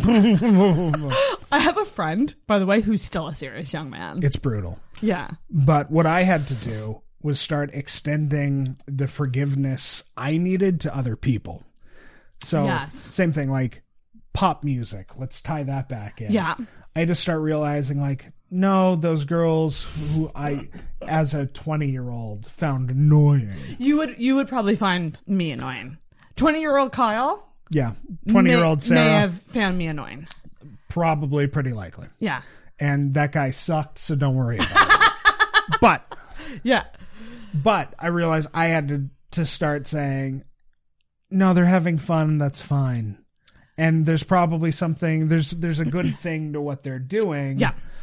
And I had to start realizing that so Mhm. that eventually I could reflect on what I was into and be like, it's fine. You're fine. Right. Yeah. Absolutely. Yeah. Oh, but that's a hard. It's hard to come to terms with that. Yeah. And I think that that's like that's a gradual. And I had a thought and it went away. It's fucking whiskey. Literally, as you were saying that. Oh yeah, okay. So you were saying, um, you, you had to forgive other people. I would say I was so afraid too of being pretentious. Yeah. For like liking, you know, poetry or something dumb like that, right? Right. Like I just don't want to. I just don't want people to think like I think I'm being better than them. Um, that I would like restrict myself from actually liking the things that I like. Oh, I see what you mean. Right. You were uh, maybe too concerned about what Yeah. people thought. Yeah, yeah. And and I realized, okay, I just need to not worry about that and just like what I like. Oh yeah. Um, and let other people like what they like. And when you truly get rid of that, it feels so good. Like I've just started t- asking myself all the time, is this serving you right? Yeah. Like when I when I feel an emotion, like whether that be anger, sadness, resentment, like I literally go, is this serving you right now? Yep. What is this doing to move you forward? Oh, it's not doing anything? Stop. just stop. Right. You know, and that thought control, I didn't always have that. Sure. I, it's so easy for me to get mad and angry and resentful and Yeah. like at like the anger, anger especially is a hard one because it comes out in tricky ways. Sure. You can Yeah, yeah. you can push it down, and then it will come out in like little snide remarks, or um, it'll come out like in drunken arguments, or you know stuff like that. Yeah. And then we say, "Oh, we were drunk. We didn't mean it. We meant it. Yeah. On some It level. was just the excuse that the drinking brought it out." Or Yeah. Or maybe um yeah, and I think that's the other exercise is I'm having this response that I don't like. What is it serving? what what's it what's this doing to Yeah. myself and others? I would well I would say like clearly you want it on some level. Yeah. What want is that is that coming from? Exactly. Right? Like and like a lot of people like if you're being judgmental of everyone around you, Yeah. serious young man syndrome. Serious young man. Uh, it's because you want to feel like you're doing something right. Yeah. Like you want to feel like the things that you're into are in a way like morally correct. You know? yeah. Um, and that's useless. Useless. yeah. Let people have fun. Yeah. Like so I, I I I then assume based on this, are you- you're probably not someone who gets into comment Facebook comment wars. I have a rule. Um, cause yeah, I think comment wars are useless. I think, uh, but I think sometimes you have to change, you have to try to change someone's mind, Mm. you know? I appreciate that a lot. Yeah. So I have a rule, which is when it's someone who I feel like I can, I can kind of influence, like family, uh, I will try to make one point. Right. So I won't try to win, Right. but I'll try to say, have you considered this thing? Right. Not like bullet points. Have you considered this, this, this, and this? Like a Yeah. whole running list. Just, just one point. One thing that I think might make a difference to how they're thinking about it. And then I will unfollow that conversation and walk away. Because Oh, that's a good idea. The second step in particular, the unfollow, like you Yeah. post it and then you're done. they're arguing always comes across as bullying online. Everyone takes things personal. Everyone takes things personal. And even if you're right, if you spend 600 words convincing someone you're right, all they're feeling is this person is attacking me. Yeah. And- oh, it's such a common thing. And then their back goes up and they don't learn a thing because they're just like, that person sucks and I don't like them. And anything they're saying is just to hurt me. Yeah. You know? So, so that's my rule. One point, walk away. We have come to the end of the episode, finally. If you're still here, you're a motherfucking trooper. You're a true fan. Thank you for listening. The last clip of this episode is from episode 142, which is super recent. But the reason I'm putting it in here is because I fucking loved this episode with Scott McLean. Um, here is a clip from that episode where we are talking about why Scott thinks I've been single for so long. Hear me out. Hmm. You guys are a match. What people think of your match, you can't control. Okay?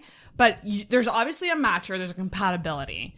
I never like when people use the language of like you gotta chase someone or like someone needs to chase me. Like you need to what you need to do is meet people like like it's like kind of like a metaphor. Like you gotta meet people down the street. You gotta be walking towards each other.